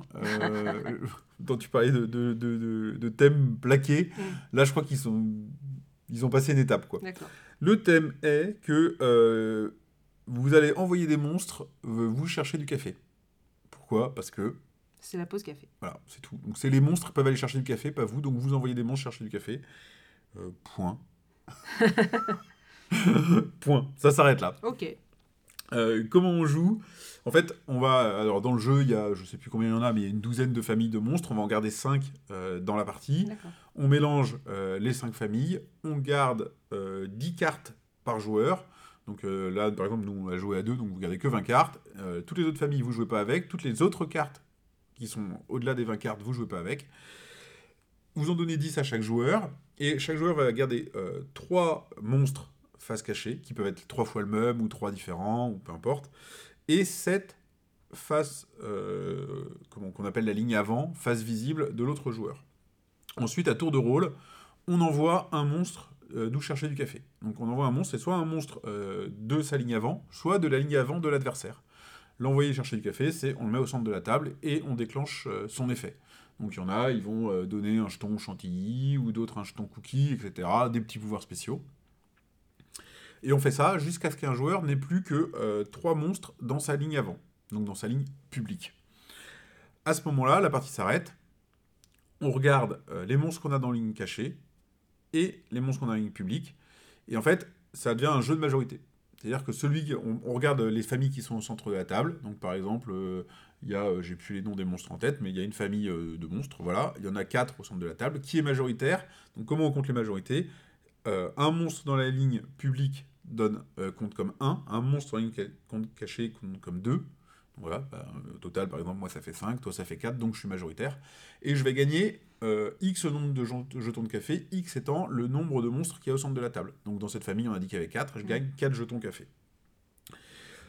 Et puis après, on fait ça pour toutes les familles, on regarde qui est majoritaire, on- et on, on gagne les, les jetons de café euh, en fonction. En fait, là où c'est un peu malin, c'est que euh, bah, si vous mettez, euh, par exemple, dans votre, euh, dans votre ligne cachée, vous mettez trois monstres, trois fois le même monstre en vous disant, bah, comme ça, je suis sûr d'être majoritaire, bah, c'est bien, mais en fait, si personne n'envoie de ce monstre-là au centre de la table, il donnera pas de points. Donc, euh, vous, vous savez pas trop. Donc, quand vous envoyez des monstres au centre de la table, vous perdez de votre pouvoir à être majoritaire, et vous donnez votre point. Donc il faut essayer de dire, bah tiens, euh, de- dans ma ligne cachée, j'ai ces monstres-là, euh, j'en ai dans ma ligne publique, mais mon adversaire aussi, donc je vais envoyer les siens, comme ça lui, ça lui en fait moins pour la majorité, et ça en fait plus au centre de la table, donc je vais gagner des points. Bah, sauf que si vous faites ça, euh, l'adversaire il va deviner quel type de monstre euh, Mm. vous jouez, et du coup avec les, bah, il y a des monstres en fait qui euh, qui permettent d'échanger des cartes, etc. Donc il va, il va avoir tendance à essayer de vous contrer sur ces aspects-là. D'accord. Donc euh, au final, c'est à la fois assez malin et à la fois assez chaotique parce que vu le nombre de cartes qui sont éliminées du jeu, le fait qu'on ait gardé que 5 familles et qu'on ait, qu'on ait enlevé, qu'on ait mélangé ces familles-là et qu'on ait gardé que 20 cartes, Mm. si ça se trouve, vous avez 3 monstres euh, comment, dans votre ligne cachée et 0 dans votre public et en fait votre, votre adversaire il en a 0 non plus et vous n'allez jamais pouvoir les envoyer au centre. Vous, Ah oui. vous savez pas ça. Donc c'est à la fois... euh, des fois un, un peu shitstorm là on se prend la tête en mode alors si lui il a ça lui il a ça et puis en fait vu que vous savez pas le total bah, ça reste un peu chaotique quoi après on est dans la gamme Coffee Break qui est euh, du jeu en 15 minutes donc faut pas non plus essayer de transformer Voilà, le truc en jeu d'ambiance cool, quoi. quoi. ouais voilà tout à fait quoi Euh, alors mon avis alors pour l'instant je dirais que j'ai pas assez joué faudrait que j'y, euh, j'aimerais bien le, le tester notamment à 5 joueurs à 4 joueurs voir à quel point euh, ça devient un peu plus euh, le bazar. J'aurais tendance pour l'instant à le mettre un petit peu, on va dire, en OK game. Mm. C'est sympa. Mais bah, typiquement, je vais sortir un Tucano ou un salade de points avant. Je vais clairement sortir un Oh My Brain avant. Donc, euh, donc voilà, dans le format, il, il, il- il ressort pas assez du lot. Dans la, dans la gamme Coffee Break, quand on prend un Magic Rabbit, où les parties durent deux minutes et on les enchaîne Mm. forcément, il, il a, il a un style qui le fait, euh, qui le fait sortir du lot. Là, euh, pas tout à fait. Euh, après, voilà, hein, c'est pas mauvais. euh, ça, ça a une vraie logique hyper retorse. Parce que on, on est toujours en train d'essayer de calculer, de deviner, d'observer, alors qu'au final, on ne maîtrise pas grand-chose, quoi. Donc, euh, donc, je suis très content de l'avoir parce qu'il est dans ma gamme. Mais c'est vrai que dans la gamme, c'est pas mon préféré. D'accord. Bah, à tester pour moi. Ouais. Pour voir un peu la mécanique. Bon, moi, je pense que je suis assez client de ce type de jeu. Donc, euh, Ouais, mais je pense qu'il y a une question. Le fait est que pour l'instant, je l'ai testé vraiment dans une optique de coffee break. Mm. Euh, C'est-à-dire vraiment, on fait une pause et puis on sort un jeu. Et c'est vrai que tu as envie que le, le jeu il, il marche du premier coup. Mm. Euh, ça se trouve, Monster Café il s'intercalerait mieux entre deux gros jeux ouais, pour, euh, pour relâcher le truc un peu et tout. Je pense que c'est dans ce- on le testera dans ces cas-là Mm. avec nos joueurs habituels. Et euh, ça, ça sera peut-être c'est plus sympa. Après, voilà, hein, enfin, toute la gamme est excellente, toute l'édition, et je le répète, est excellente. C'est des jeux qui n'ont pas de plastique, qui ont, enfin, même pas, il n'y a même pas un blister et tout. Mm. Enfin, je, je peux que encourager cette gamme-là si vous en voyez. faut l'acheter quasiment rien que pour ça, quoi. Puis elles Oui. sont chouettes les boîtes. Mm. Ça, ça présente bien sur les étagères au bureau. Tout à fait. À toi. Je vais parler de Twisted. J'ai Qui est un jeu parler. uniquement deux joueurs d'affrontement euh, pour 14 ans. Alors, je vais quand même dire les autres. 14 ans. Ouais. C'est un jeu américain. Ouais, je pense. Ouais. Enfin, je- c'est pas, c'est pas. Je pense que c'est asiatique. et Je saurais pas quel pays. Alors, c'est Gang Yang et Xiano Gao. Ouais, je pense que c'est asiatique. Et je ne vais pas lire les. Il y, a, il y a au moins 6 ou 7 illustrateurs et donc je, je, je- je- vous épargne parce que voilà, je ne saurais pas prononcer les noms.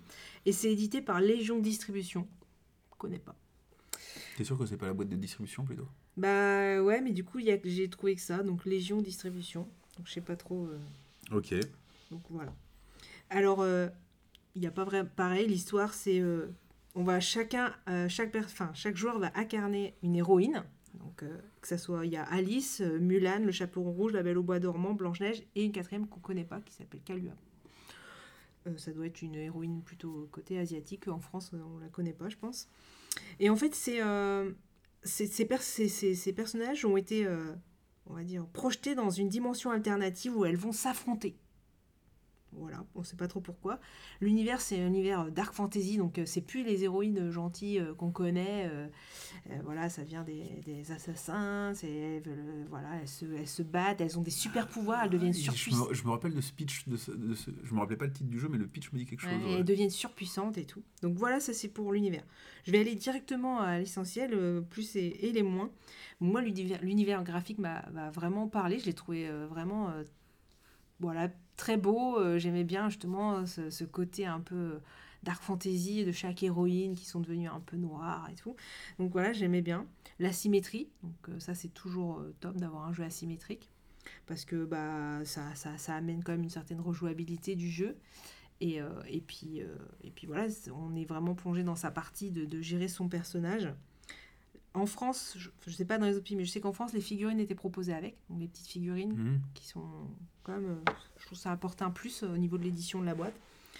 Euh, donc, j'ai pas parlé du tout de la mécanique. La mécanique, en fait, c'est un deck building. Donc, on commence avec, euh, pour son personnage, un deck en main qu'on va pouvoir à chaque fois agrémenter. On va agrémenter soit par des cartes qui sont communes à tout le monde, donc on va pouvoir augmenter sur plusieurs trucs, sa, possibilité de mouvement, sa possibilité d'attaque, sa, sa euh, possibilité de défense. Et on va avoir des cartes qui sont dédiées à notre deck, à notre personnage, qui, pareil, dans chacun des trois uni, enfin des trois, possibilités, donc mouvement, euh, défense et attaque, et on va commencer par acquérir des cartes un peu faibles, faible niveau, qui sont des fables, on appelle ça, qu'on va pouvoir activer avec des cartes de base. Et donc là, c'est un, combo entre les deux. Et au fur et à mesure, dans chacun des trois decks euh, qu'on va pouvoir récupérer les cartes, bah, elles vont être de plus en plus puissantes. Donc il y a vraiment une montée en puissance de notre deck, de gérer euh, tout ça. Donc en soi, je trouve que le, travail qui a été fait, c'est- vraiment, euh, je pense, assez colossal et vraiment intéressant. Moi, j'ai fait plusieurs parties, notamment de Cendrillon contre Blanche-Neige. Je jouais Blanche-Neige. Et on a joué Mulan contre euh, Alice au Pays des Merveilles, où je jouais euh, Mulan. Moi, je, je suis un peu mitigée sur ce jeu. En fait, j'ai vraiment envie de l'aimer. Mais, Mais euh, pour le thème. bah, le thème me plaît, l'histoire, enfin voilà, je trouvais que tout était bien, le deck building j'aime beaucoup, enfin tout, tout marchait bien. Et ben, pour l'instant, toutes les parties que j'ai fait, j'en ressors un petit peu euh, mitigée. Et c'est dommage parce que j'ai vraiment envie de l'aimer. Bon, déjà, dans les points un peu négatifs, déjà, il y a des soucis de traduction. Donc là, ça c'est vraiment, ça, là, c'est quelque chose que je vois quand même régulièrement. On l'a vu dans plusieurs jeux qu'on a fait. En fait, c'est des, vraiment des, des- des soucis de, de traduction. Burgle pense à toi. Voilà, l'autre fois même dans bah, The Last Bottle of Rome, en fait, il y avait un problème de traduction de la carte, donc on n'avait pas le bon pouvoir euh, du personnage. Et là, bah, du coup, a priori, euh, ils vont peut-être euh, proposer un pack de correction pour, euh, pour les personnages qui ont été impactés, parce que j'ai l'impression que ça, ça, ça modifie quand même beaucoup, notamment euh, sur Alice au Pays des Merveilles euh, et, Mulan, parce que du coup, euh, c'est pas la même action qui est proposée. On dit, euh, voilà, Mulan, par exemple, c'est normalement, elle repousse et là, a priori, c'est pas repoussé. Enfin, c'est pas le, les termes ont été mal employés. Donc, moi, je trouve qu'il est, il est difficile à prendre en main. Bon, j'ai quand même l'habitude du jeu. Enfin, je pense me dire que je, quand même, je joue à beaucoup de choses. Et pourtant, celui-là, bah, les, bah, ça vient peut-être aussi de la traduction, mais à chaque fois, on est. mais qu'est-ce qu'on peut faire avec cette carte? Mais à quoi elle sert? Mais comment on l'utilise? Donc, il y a vraiment une prise en main très difficile. Donc, il faut vraiment. euh, finalement euh, batailler et dire bah, j'y rejoue, j'y rejoue, j'y rejoue pour arriver à maîtriser son personnage, à comprendre ce qu'il fait. Aujourd'hui, c'est vrai qu'on est dans un monde où on joue, on joue un peu, on joue pas, on on n'épuise pas un jeu. Mm. Et c'est vrai que là, du coup, l'accessibilité en première intention, ben, elle y est pas. Pour moi, elle y est pas. Ce qui me rappelle, un- ça, ça me fait penser à un défaut que j'ai vu sur 2-3 jeux récemment, et enfin dans les règles, mettez des explications des cartes, quoi. Et Mm. pas juste les textes qu'il y a sur la carte, quoi. Oui. Il y a vraiment des jeux où bah, c'était euh, genre The Last Bottle of Rome encore. T'es là, tu fais, tu prends cette carte, tu fais putain. Et dans la règle, ils disent pas ce qu'elle fait parce que. enfin Pour eux, c'est évident, mais- Ouais, c'est pas du tout évident, quoi. Et c'est vrai que bah, du coup, ça, c'est lourd et, ça, et c'est long. Là, les parties, à chaque fois, elles durent plus d'une heure et demie. Et euh, voilà, moi, je trouve que c'est un peu long. Bon, après, ça, c'est moi. Il y en a qui aiment prendre leur temps, qui aiment jouer longtemps. Mais c'est vrai que moi, je le trouve un peu long. Euh, après, voilà, ça reste... euh, bah, au niveau, du coup, rejouabilité, déjà, j'ai pas pu jouer à tous les personnages. Donc, il y a encore beaucoup à faire. Même avec un seul personnage, je pense qu'il y a moyen de... Enfin, moi, par exemple, Mulan, c'est un personnage, en fait, qui se bat au corps à corps. Et donc, la première fois, j'ai joué, et à chaque fois, mon adversaire n'était pas à portée de moi, donc je pouvais jamais attaquer. Donc, quand j'y ai joué la deuxième fois, je savais qu'il fallait que je, je prenne des cartes de mouvement, parce qu'il fallait que je sois au plus près, il fallait que je puisse me déplacer à chaque fois. Mais voilà, donc déjà, il y a presque une partie perdue pour comprendre son personnage et ce qu'il ça, faire. ça sent le jeu, il faut faire plusieurs parties. C'est ça. Donc déjà, la première partie, on ne connaît pas son personnage, on ne le maîtrise pas. Donc après, il y a ça où une fois que je pense qu'on va y prendre du plaisir, une fois qu'on commence à maîtriser son personnage, à savoir là. Mais du coup, ça va prendre du temps d'apprentissage du jeu. Et euh, mais voilà, sinon, euh, voilà, l'univers graphique, si ça vous parle, tant mieux. Et euh, mais voilà, j'ai vraiment envie de l'aimer, donc je vais, je vais persister, je vais essayer d'autres personnages, mais mais c'est vrai que voilà, je, le- trouve un peu lourd et, et difficile au niveau compréhension des cartes et donc voilà. Ce que je peux en dire, mais je, je vais continuer, je vais persister. Ah ouais, mais moi, je j'ai pas grand chose à en dire. J'avais vu à sa sortie le, ce thème là, des, effectivement, des princesses un peu euh, devenues badass là, Ouais. qui, qui était, qui était cool. Après, le reste, euh, c'est pas pour moi. Enfin, moi, du deux joueurs déjà, euh, Ouais, bah j'en ai pas, j'y joue pas. Et, et puis, euh, donc voilà. C'est est chouette, hein, il y a les figurines, il y a des petits plateaux individuels avec des petits pions. Enfin, franchement, sinon, au niveau. euh, Et il y a euh, déjà, il y a déjà des- une extension qui est sortie avec, euh, avec euh, la petite persos. chose allumette, euh, Ouais. euh, la petite sirène. Enfin voilà, donc ça donne envie en fait de tester tous les personnages. Et, j'ai presque envie d'acheter l'extension, hein, mais euh, c'est vrai que voilà. mais donc- tu sais pas pourquoi. Ben non, mais c'est j'ai envie de l'aimer, donc je pense que si ça dépend des personnages, je pense qu'il y a des personnages plus difficiles à prendre en main que d'autres, donc à continuer l'investigation sur Twisted Fable. Ça marche. Moi, je vais présenter Pierre de City. Alors, Pierre de City, c'est un jeu de placement d'ouvriers, de gestion de main, en gros, euh, de 1 à 4 joueurs pour des parties euh, d'environ 80 minutes. Bon, alors, euh, clairement, chez nous, c'est plus. hein. À partir de 12 ans, c'est édité par Pixie Games. Alors, c'est un jeu de Shem Phillips. Et alors, Shem Phillips, il est connu parce qu'il a fait Paladin des Royaumes de l'Est, de l'Ouest, pardon, architecte du Royaume de l'Ouest, pillard de la mer du Nord, explorateur de la mer du Nord, charpentier de la mer du, Nord-. En fait, tout ça, c'est la même gamme. Mm. C'est des jeux qui se reprennent, euh, qui reprennent des mécanismes en commun, plus ou moins, etc. Euh, je, moi, comment, j'en reparlais en fait de cette gamme-là parce que ça, ça mérite un petit aparté à, à part entière. Euh, c'est illustré par Sam Phillips. Alors j'ai fait des recherches parce que je me suis posé la question de savoir si c'était de la même famille. J'ai pas l'impression, mais euh, j'ai pas, euh, j'ai pas passé deux ans et euh, j'ai pas trouvé de lien direct en- entre l'un, entre le- euh, comment, entre l'un et l'autre. Euh, Sam Phillips, il a juste édité un autre jeu qui s'appelle Cyradien Première Lueur. J'en ai jamais entendu Ah, parler. ça vient de sortir hier. en fait. Ah ouais, Ouais. Ah d'accord. Bah, hier, du coup, bah, euh, là, courant bah, octobre. C'est le même, euh, c'est le même euh, illustrateur. Bon, je connais pas du En tout français, le en tout cas, il vient de sortir là. Du coup, bah, a priori, il doit se lancer. Enfin, Pierre de City, maintenant, il est sorti il y a quelques mois, mais comment ça doit être un nouvel, un illustrateur relativement jeune dans le milieu du jeu de société, quoi. Mm. Alors, euh, je reviens vite fait sur la gamme. Euh, donc, toute cette gamme euh, des jeux de Chem Phillips qui sont plus ou moins dans le même univers. moi, je la connais. Alors, je la connaissais pas. Je, on voit régulièrement les sorties de trucs machin de la mer du Nord, de City, de Bidule, etc. Moi, c'était presque un frein. On voit que les gens y jouent, et comment on fout le pied dans cette gamme-là? Euh, Je savais pas trop, mais en même temps, ça m'intéressait de loin, etc. Et puis à la, à la sortie de Pillard de City, il y a eu plusieurs avis qui disaient que notamment, en gros, c'était un peu le condensé du meilleur des autres, ou une amélioration de, euh, de je sais plus lequel, Le pillard de la mer du Nord. qui disait que en gros, si vous n'en aviez aucun, fallait prendre celui-là, alors que si vous aviez les autres, il fallait pas le prendre. Du coup, je me suis dit, bah tiens, si je veux me lancer dans. Si je veux tester la gamme, bah, c'est peut-être euh, c'est peut-être celui. C'est peut-être celui-là qu'il faut choisir. Donc j'ai trouvé en occasion à côté de chez moi, donc j'ai fait, bah tiens, hop, pile poil, euh, je me lance. Alors, euh, le pitch du jeu, vous êtes des pillards de City, voilà, et euh, vous allez devoir organiser des, ex- des expéditions pour aller piller, bah, en fait, les, les pays voisins que sont la Perse, la Grèce, la Syrie, etc. Pour ce faire, vous allez recruter des pillards pour former une horde. Vous allez collecter des ressources pour pouvoir financer et organiser, en gros, euh, réaliser euh, cette expédition de, pillage. Et euh, bah, les pillages vont vous rapporter bah, des nouveaux biens et équipements qui, globalement, vont se transformer soit en points de victoire, soit en monnaie.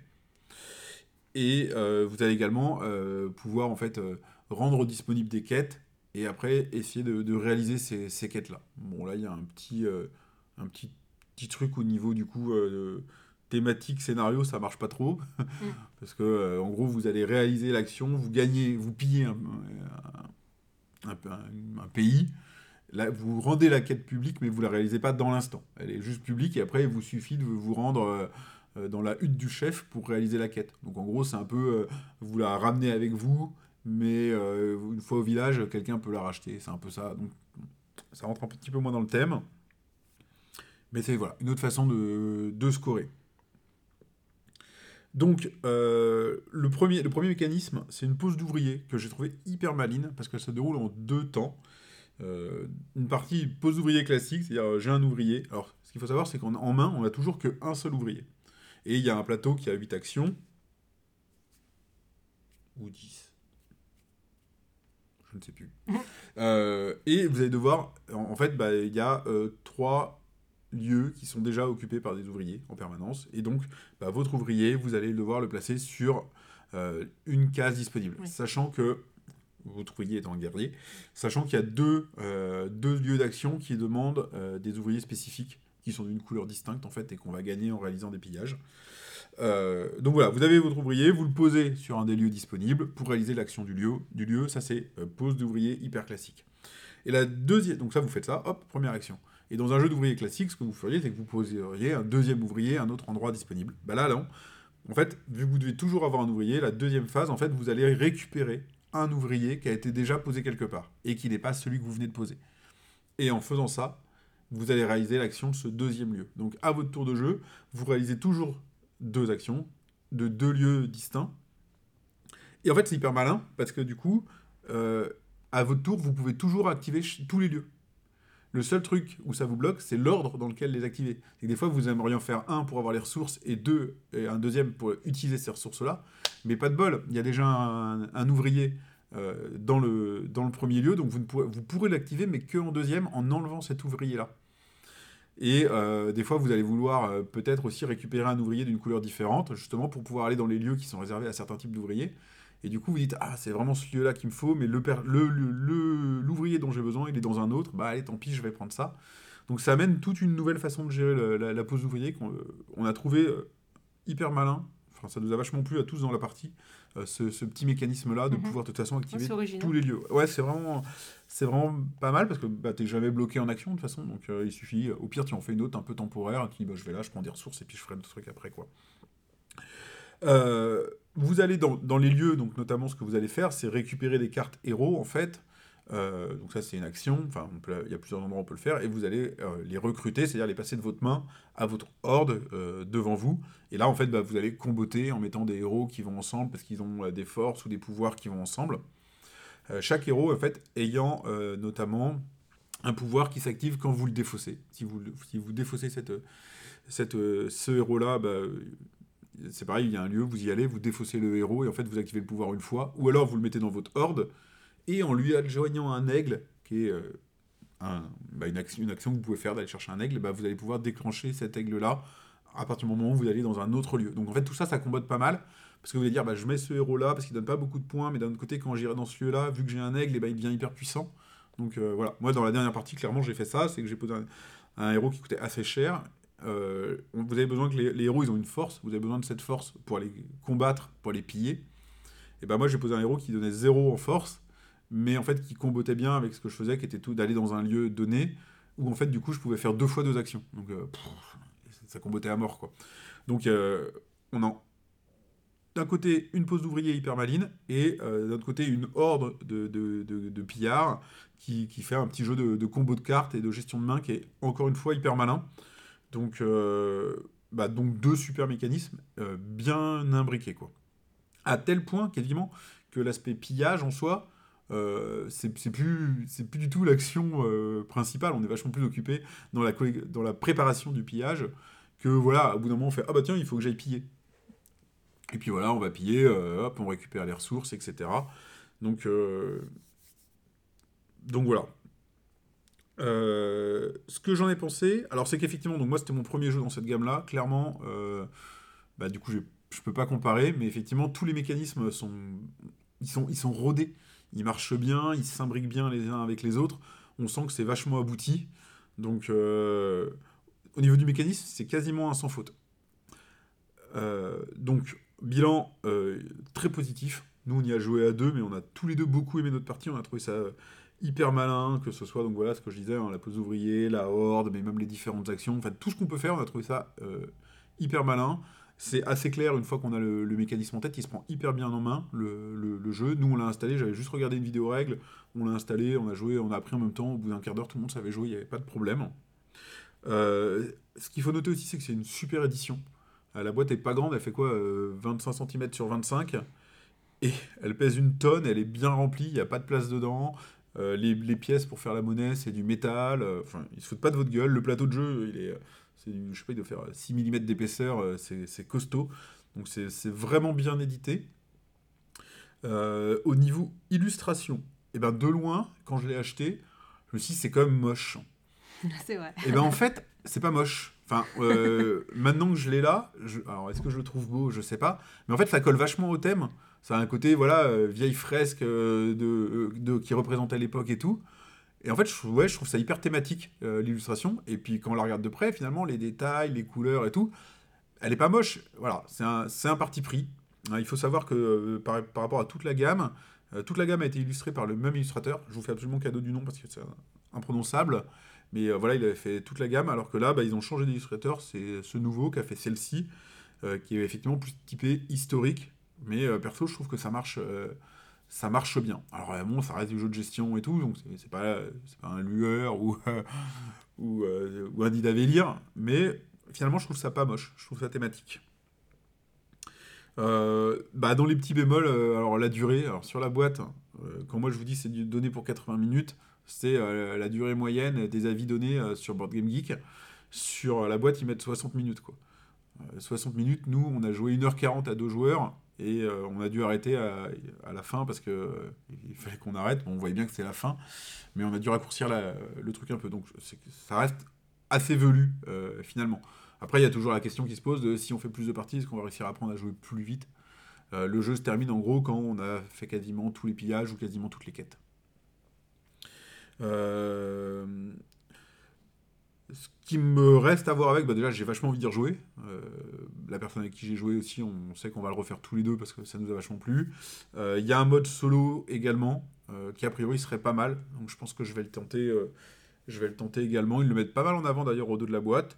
Et je serais tenté de le tester à 3. Je sais pas si je testerai à 4 parce que mine de rien, ça reste du jeu. T'en t'es- pour 3 heures. quoi. Ouais, t'es un peu obligé d'attendre de voir ce que fait la- l'adversaire pour pouvoir faire le coup ou pas. Donc à mon avis, à 4, ça devient vachement long. Quoi. Hmm. Mais, euh, mais je suis pas du tout, déçu de l'achat. Rien que l'édition et ce qu'il y a dedans, c'est pas de l'arnaque. Donc euh, ça faisait longtemps que je m'étais pas acheté des jeux euh, un peu complexes, on va dire. Bah voilà, pour pouvoir jouer avec mes filles qui sont jeunes, ou pour. on a tellement de jeux que pour pouvoir sortir les jeux, on avait arrêté les gros jeux. Bah c'est c'est un gros jeu dans une petite boîte, donc franchement c'est cool. Bah, moi, je, je veux revenir sur ce que tu as dit sur la gamme. C'est pareil, euh, il y en a, il y a des trilogies euh, dans la, sur Terre, trilogies dans la mer, et du coup, Ah, et puis je vais pas parler des- des, extensions, Voilà. d'autres noms encore. avec les niveaux de difficulté euh, croissants. Et bah, du coup, on sait, voilà, on sait plus on sait pas par lequel commencer. C'est vrai que je pense que celui-là, c'est le bon compromis. euh, qui il se détache un petit peu et euh, moi c'est vrai que j'y suis j'ai pas osé aller dans cette gamme mais c'est un j'ai envie de le tester là en plus tu parles des mécaniques euh, qui me parlent bien et dans lesquelles j'ai envie d'essayer. Voilà c'est vrai que le, la part, le, le graphisme euh, les, illus c'est pas c'est pas fou mais je comprends ce que tu dis que ça correspond bien au thème en tout cas euh, enfin, voilà c'est c'est- ça reste c'est joli. Après c'est pas ça me parle moins que d'autres mais Oui, bah, ouais. mais par contre elle est elle est quand même très très belle euh, la boîte. Et d'avoir des boîtes où il n'y a pas de vide ça fait du bien parce que c'est vrai que ça moi des fois je vois- là enfin, nous, on parlait de la, dernière fois de Fairy Tail Inns où la boîte elle est mais gigantesque elle est épaisse je pense que c'est une des boîtes les plus épaisses en largeur et en fait il y a, y a rien quoi enfin il y a rien voilà j'ai- il y a trois tuiles et, euh, et Ouais. du coup c'est dommage voilà Et, non seulement, enfin, là, le format est pas grand, euh, la boîte est vraiment méga pleine, mais je pense que c'est dans mes boîtes les plus lourdes en plus. Quoi. Ouais. Euh, comme, ce que je disais, avec les, de toute façon, avec les monnaies qui sont en métal et tout, il y, a, il y a un paquet de cartes aussi qui est conséquent et tout, donc c'est ouais, super honnête. bon bah à tester rapidement T'as un dernier jeu? Allez, un dernier. Je vais parler quand même, bah, un dernier et pas des moindres. Je vais parler de Expédition à New Delhi. Donc, c'est de, un jeu de 1 à 4 joueurs, marqué 12 ans sur la boîte, et c'est quand même Alexander Pfister, hein, bien connu quand même pour euh, notamment Maracaibo, qu'on a pu déjà parler sur les podcasts. Il, a fait on aussi. avait dit qu'on y euh, rejouerait aussi.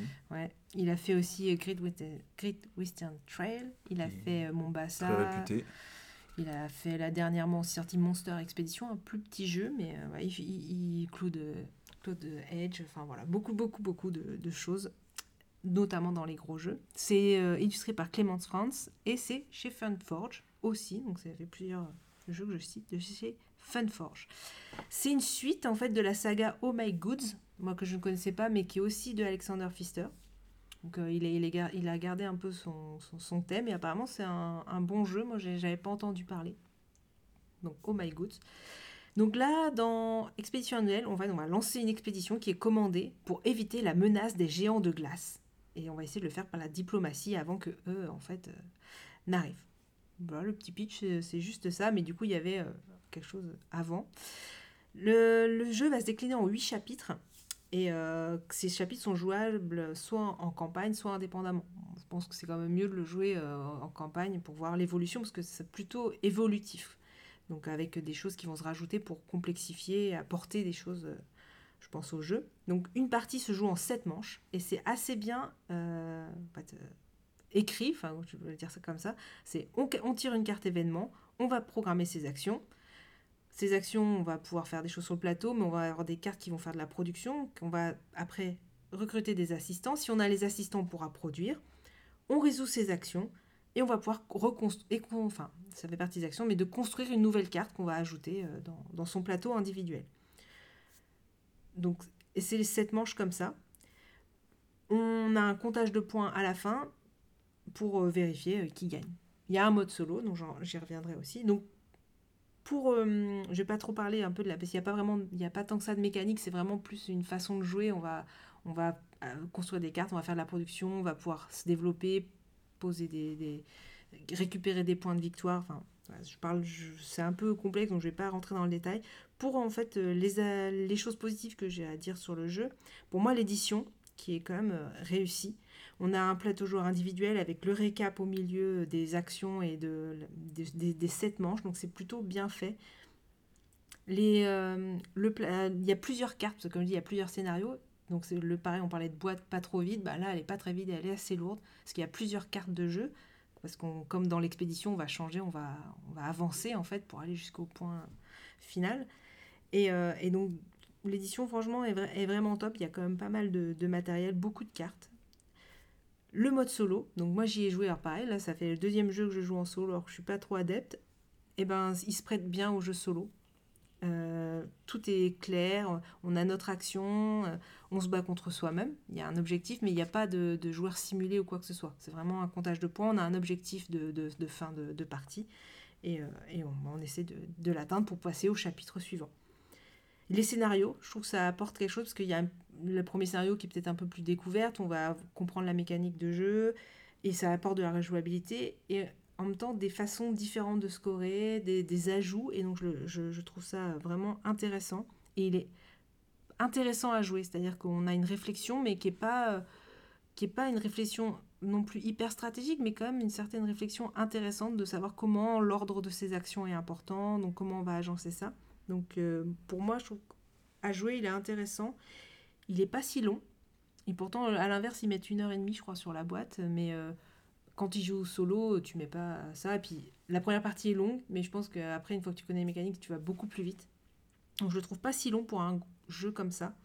Il y a cette montée en puissance, parce qu'au départ, on peut faire que deux actions, on va pouvoir récupérer un pion pour faire une troisième, voire une quatrième action. Donc il y a une montée en puissance, parce qu'au départ, on produit pas grand-chose. Donc il y a vraiment cette sensation d'évoluer. Quand on y joue à plusieurs, en fait, il y a quand même une grosse partie simultanée. Donc euh, on perd pas trop de temps euh, pour euh, si on y joue à 2, à 3, voire à 4, parce qu'il y a vraiment ces parties euh, simultanées. Dans les points négatifs, bah, moi, c'est les illustrations, elles ne me parlent pas trop. Hein, c'est la suite un peu, ça ressemble à du Maracaibo aussi dans les cartes. le, voilà, les dessins, moi, ça fait assez vieillot, ça me parle pas trop. Donc, mais bon. Jeu à l'allemande. Ouais, c'est ça. Il y a une partie hasard que la personne avec qui, qui, me- qui me l'a, avec qui j'ai récupéré le jeu, en fait, ça l'embêtait parce que on a des productions et c'est nous qui allons miser, dire voilà, moi je veux produire trois, par exemple, ressources. Il va falloir tant d'assistants.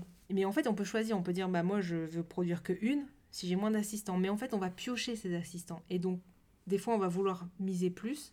Mais les assistants vont pas sortir. Donc il y a cette partie hasard, mais qui peut être contrôlée parce qu'on peut choisir de produire moins et on peut défausser des cartes pour combler les assistants qu'on a pas. Dans la partie qu'on a fait, euh, pour le coup, je me rappelle. euh, Enfin, après, j'ai joué à sécurité. Sauf une fois. En fait, c'est- pas du hasard, c'est de la prise de risque. Oui, c'est ça. prise de sûr, de réussir jusqu'à un certain niveau. Mm. Après, tu décides d'aller plus loin ou pas. Mais il y a quoi. quand même une partie finalement si on voilà. Tu si peux on- avoir un peu de malchance, mais franchement, c'est tellement contrôlable que. Voilà, on peut tirer, on peut enlever des cartes pour combler les assistants qu'on n'a pas. Donc moi, ça me gêne pas, mais je préfère le dire quand même. Bon, voilà pour, pour certains. Finalement, euh, il est intéressant à jouer, mais il peut être répétitif. Parce que finalement, les sept Mhm. manches sont assez pareilles. Même dans les premiers chapitres, en fait, c'est l'objectif de fin qui est différent. Donc on va pas construire le même bâtiment, mais finalement, on va quand même refaire la même chose. Bon, j'y jouerai pas quand même à 4, parce que bah, c'est un jeu qui se prête très bien au solo. Et en fait, quand on y joue à plusieurs, c'est le même jeu. Alors, je sais pas si c'est un point positif ou un point négatif, mais en fait, c'est le même jeu. Et il n'y a pas d'interaction. Alors, moi, ça me gêne pas. Parce, qu'il y ait pas, parce que voilà, c'est pas un jeu où on va, là, euh, on va pas s'embêter, il n'y a rien. Mais du coup, si, Il y a on la y prise joue. de euh, cartes là en haut. euh. ben, il y a des cartes qui sont un peu proposées à tout le monde, mais souvent, quand même, c'est les cartes de sa main. Et euh, oui, il y, a les- il y a des petits points de victoire, en fait, quand on va construire un bâtiment sur la carte. Le premier qui est Mhm. sur l'endroit, c'est lui qui va récupérer le, le point, par exemple, ou euh, le, le bonus. Donc, il y a cette petite partie-là, quand on joue à plusieurs, d'interaction. Mais globalement, c'est pas du tout un jeu interactif. Quoi. On joue chacun dans son coin. C'est pour ça que le solo s'y prête très bien et qu'il y a peu de différence entre le solo et... euh, Mais voilà, moi j'y ai joué à deux. euh, ça se passe... Enfin, j'ai- beaucoup aimé. On y a joué à trois. Et franchement, c'est un jeu que j'apprécie beaucoup. J'ai pu vraiment faire pas mal de parties, alors que je sors peu de jeux. Il y a des jeux qui j'ai du mal à sortir, et franchement, celui-là, je suis presque à 10 ou une dizaine, au moins une dizaine de parties sur un jeu comme ça qui est pourtant assez gros. Donc, et je vais continuer, donc je pense que je suis au chapitre 4, voire 5. Donc, euh, non, non, je l'apprécie euh, je l'apprécie beaucoup. C'est vraiment le type de jeu que j'aime bien. Justement, cet aspect un peu Maracaibo, mais un peu en, mode plus court. Et euh, ça me convient euh, parfaitement. Ouais, ouais, c'est. Alors, euh, ce que je disais avant qu'on commence à enregistrer, j'ai du mal à me rappeler de la partie qu'on a fait ensemble. Là, pendant que tu le rep- représentes, ça me revient un peu les mécanismes et tout. Je pense qu'il me faudrait une deuxième partie, moi, pour le rentrer. Rentrer les mécanismes euh, dans ma mémoire. Mais euh, par contre clairement j'ai un super souvenir de ma partie. Je sais que je suis sorti assez enthousiaste euh, de la partie. Ouais on est dans du Maracaibo Light. C'est clair que en termes de design et tout euh, c'est du pisteur hein, ces jeux il- enfin, Maracaibo c'est pas une œuvre d'art non plus quoi. Non. donc euh, c'est pas pour ça que tu joues à ça quoi. Mm. mais, mais j'ai un super bon souvenir de, de la partie ouais. Effectivement alors pour comparer même si les comparaisons sont odieuses, moins enthousiaste que je ne l'ai été avec un Pierre de City, parce que euh, j'ai une impression de nouveauté que j'ai moins eu dans, dans Oui. New Dell. Mais euh, malgré tout, euh, une cohérence et, euh, et un, un- jeu de développement où bah, ça s'enchaîne bien, tu fais ton truc. Bon, effectivement, tu n'as pas trop d'interaction avec tes voisins, mais bon, moi j'aime pas qu'on m'emmerde, alors quelque part, ça me va bien. Je pense que ouais, il mérite, il mérite plusieurs parties. Et peut-être que ce qu'on peut reprocher justement à Maracaibo, c'est d'être trop gros et compliqué à sortir. Bah, peut-être que Expedition to, Expedition to New, to New Del, il a, il a ce côté plus accessible, quoi. Mais c'est vrai, je, je parlais un peu de, répé- de répétition, et c'est vrai que moi j'ai tendance à faire toujours la même chose. Donc même quand j'ai raté un chapitre, je vais reprendre la même stratégie. Et il y a des choses que je pour l'instant je n'ai jamais fait. Par exemple, un- je sais pas, il y a une carte euh, bureau de poste pour euh, gagner un assistant jaune tout le temps. Mhm. Mais en fait, c'est difficile de construire dans, dans New Del, je trouve. Et du coup, je me dis, si je construis ce bâtiment-là, c'est un autre bâtiment que je construirai pas. Et finalement, bah, ceux-là, je ne les construis jamais. Tu sors pas de ta zone de confort. Bah ouais, mais du coup, bah, oui, tu as raison, il faudrait que j'essaye de f- envisager cette stratégie, mais du coup, c'est vrai que j'ai- tendance à me dire que finalement, cette piste-là, elle est- je, vais, je vais garder la carte pour la défausser, pour faire du charbon, mais pas pour la construire. Ouais. Peut-être que c'est moi qui ai tort, peut-être que finalement, elle a un intérêt, mais du coup, j'ai l'impression de me dire finalement, je, ouais, je, vais, je vais toujours aller dans les mêmes stratégies. Il y a des trucs que je vais jamais construire parce que. Mais, euh, mais voilà, si, peut-être que c'est à moi de sortir du truc, mais pour l'instant, j'y arrive comme ça. Et donc, je me dis, bah, peut-être que finalement, il y a des cartes qui sont pas utiles, et là, bon, bah, Là où tu vois qu'il a un poil euh, répétitif entre chaque tour, c'est que dans notre tour, dans notre partie, on était incapable de dire si on avait fait 7 tours ou si on avait fait 8. Ouais. Et on avait perdu le fil, quoi. On était plus sûr si on avait fait une manche supplémentaire. Ouais. Donc là, ça te prouve que bon. Mais euh, ouais, enfin voilà, encore une fois, à côté de ça, euh, moi j'ai- passé très, un super bon moment. Ouais, clairement, ouais. Ok, c'est l'heure de conclure. Mhm. Alors, euh, comme d'hab, qu'est-ce qui va arriver? À quoi, à quoi tu vas jouer bientôt? Alors, ça va être hyper long. non, ça va pas être long parce que ça va arriver ce week-end Oui, ou, ça va être pas long à arriver, mais ou dans deux jours. Et euh, donc là, j'ai un arrivage très fort euh, qui, que j'attends beaucoup. Donc il y a Red Rising, que j'ai très très très hâte de tester. Il y a Canvas, qui a déjà, j'ai déjà un clou prévu sur le mur pour, pour, pour, pour, pour le mettre. Il y a euh, Welcome to the Moon, qu'on aura en double, puis qu'il est chez, il va arriver chez moi aussi. Voilà. Et donc déjà, c'est pas mal. Il y a l'extension de Res Arcana. Moi, qui a Pas un de mes jeux favoris. Et donc là, l'extension qui sort, je n'ai, je n'ai pas réussi à avoir aucune info. Moi, c'est euh, le, le jeu qui rentre dans ma case. Quel est le jeu que tout le monde aime et que vous trouvez inintéressant? Ouais. Bah ouais, bon, moi j'a- j'adore. Et donc là, j'avais déjà la première, là, la deuxième extension qui sort. Donc j'ai- hâte. Et, et, et le, le- le dernier qui arrive en même temps, c'est Living Forest. Dont le- tout le monde dit énormément Le bien ce Bastan moment. a, a beaucoup, beaucoup aimé. J'ai regardé une partie euh, de et, sur sa chaîne. Limite. Et euh, bah, c'est un jeu qui, je pense, va me parler. Il est beau. Les mécanismes ont l'air d'être euh, plutôt bien, bien faits, bien imbriqués. Un peu de stop ou encore, un peu de deck building, Mhm. des conditions de victoire. Je sais pas pourquoi, comme ça, il m'a fait penser à Dunaya, alors que les mécanismes ont rien à voir, mais euh, je sais pas pourquoi. mais en tout cas, voilà. Tout enfin, ça dans la même commande là. Ouais. Ça, c'est ma commande. Que des gros. euh, Enfin, c'est- ils sont des costauds quoi. Bon, euh, non, Canvas, c'est petit. hein. Canvas, c'est léger. Mhm. Ok. Bah moi, ma commande euh, depuis plusieurs émissions, c'est un peu toujours la même, hein, puisque euh, je commande pas tant que euh, le Dr Fuzia, la- l'extension de, de The Loop, n'est pas dispo. Donc, Et repoussé aussi. Ouais, encore repoussé. Donc maintenant, ce sera novembre. Euh, avec, il y aura mon Welcome to the Moon, donc qui est prévu. Euh, Cascadia, donc euh, j'en parlais, euh, Mm. auquel j'ai beaucoup joué en ligne, que j'ai hâte d'avoir euh, en physique. Euh, j'ai une petite hésitation sur euh, Fragment. Alors, on n'en a pas parlé, mais euh, on a rencontré Théo Rivière euh, à Rennes il n'y a pas très longtemps, où euh, on lui a fait euh, je- Dédicacé. dédicacer euh, Tucano, Monster Café, Oh My Brain, et il nous a montré vite fait euh, Fragment que je trouve, que, je trouve euh, dans l'idée hyper intéressant, euh, en mode, euh, en mode euh, jeu de rôle euh, sans maître du jeu et donc sans préparation. Et un peu rapide, quoi, un peu plus. euh, Ouais, et euh, en plus l'édition a l'air vraiment sympa, mais euh, même dans sa présentation, donc il disait que, bah, en gros, voilà, on défilait l'histoire et puis c'était tout. Du coup, il y a un aspect un peu, bah, pas de but. Alors, euh, je- moi, quand j'étais maître de jeu, on, on met un objectif, et là, euh, j'ai cette impression qu'il n'y en a pas tellement. Donc, ouais, j'ai une petite, euh, petite hésitation là-dessus. Du coup, ça m'a juste un tout petit peu freiné, alors que j'étais j'étais bien motivé sinon. Je pense que c'est à tester quand même, parce que je pense que c'est- un jeu de ressenti, ça c'est. Je sais pas si ça s'explique au final. Je pense qu'il faut Oui, y jouer et voir. Mais euh, du coup, c'est ça. Mais tu vois, en fait, j'ai déjà. euh, alors, est-ce que c'est exactement la même chose Mais euh, non, mais euh, tu vois, un- non, j'allais dire Greenville, mais c'est peut-être un peu exagéré dans la comparaison. Si, je pensais ça, mais ça dépend des gens autour et, de la table. et au final, il sort pas des masses. Du coup, euh, j'aurais un peu peur d'avoir une autre Greenville qui sort pas beaucoup. Donc, Ouais. Pour l'instant, je l'ai enlevé de ma commande. Euh, c'est pas de chance quand même. Mais, euh, euh, c'est plus parce que je me dis, ok, euh, dans l'idée, c'est vraiment ça, mais il faut que je teste avant de l'acheter pour le coup, Ouais, celui-là. je comprends. Et puis, euh, et puis c'est tout, parce que euh, tous ceux que tu as cités, j'ai envie de les essayer, mais euh, j'ai pas besoin de les commander. Voilà. Puis après, bah, on verra, hein, de toute façon, ce qui sera sorti ou pas, avec euh, les reports qu'il qui, qu'il y a. Ouais, déjà, si euh, on arrive à. Enfin, moi, s'il arrive à passer ma commande prochainement, ce sera bien. Mm. Merci. On se retrouve prochainement dans un podcast livre, la prochaine fois. Et d'ici là, vous pouvez bah, rejoignez-nous sur Discord, nous dire euh, ce que, si vous êtes d'accord, si vous n'êtes pas d'accord, là où on a dit de la merde. Et puis, euh, et puis sur le site. nos, vos avis, vos- les jeux que nous, on n'a pas pu tester. euh, que- Le lien est dans la description. Rejoignez-nous. Merci. C'est Stéréo. À bientôt. Merci. Salut. Au revoir tout le monde.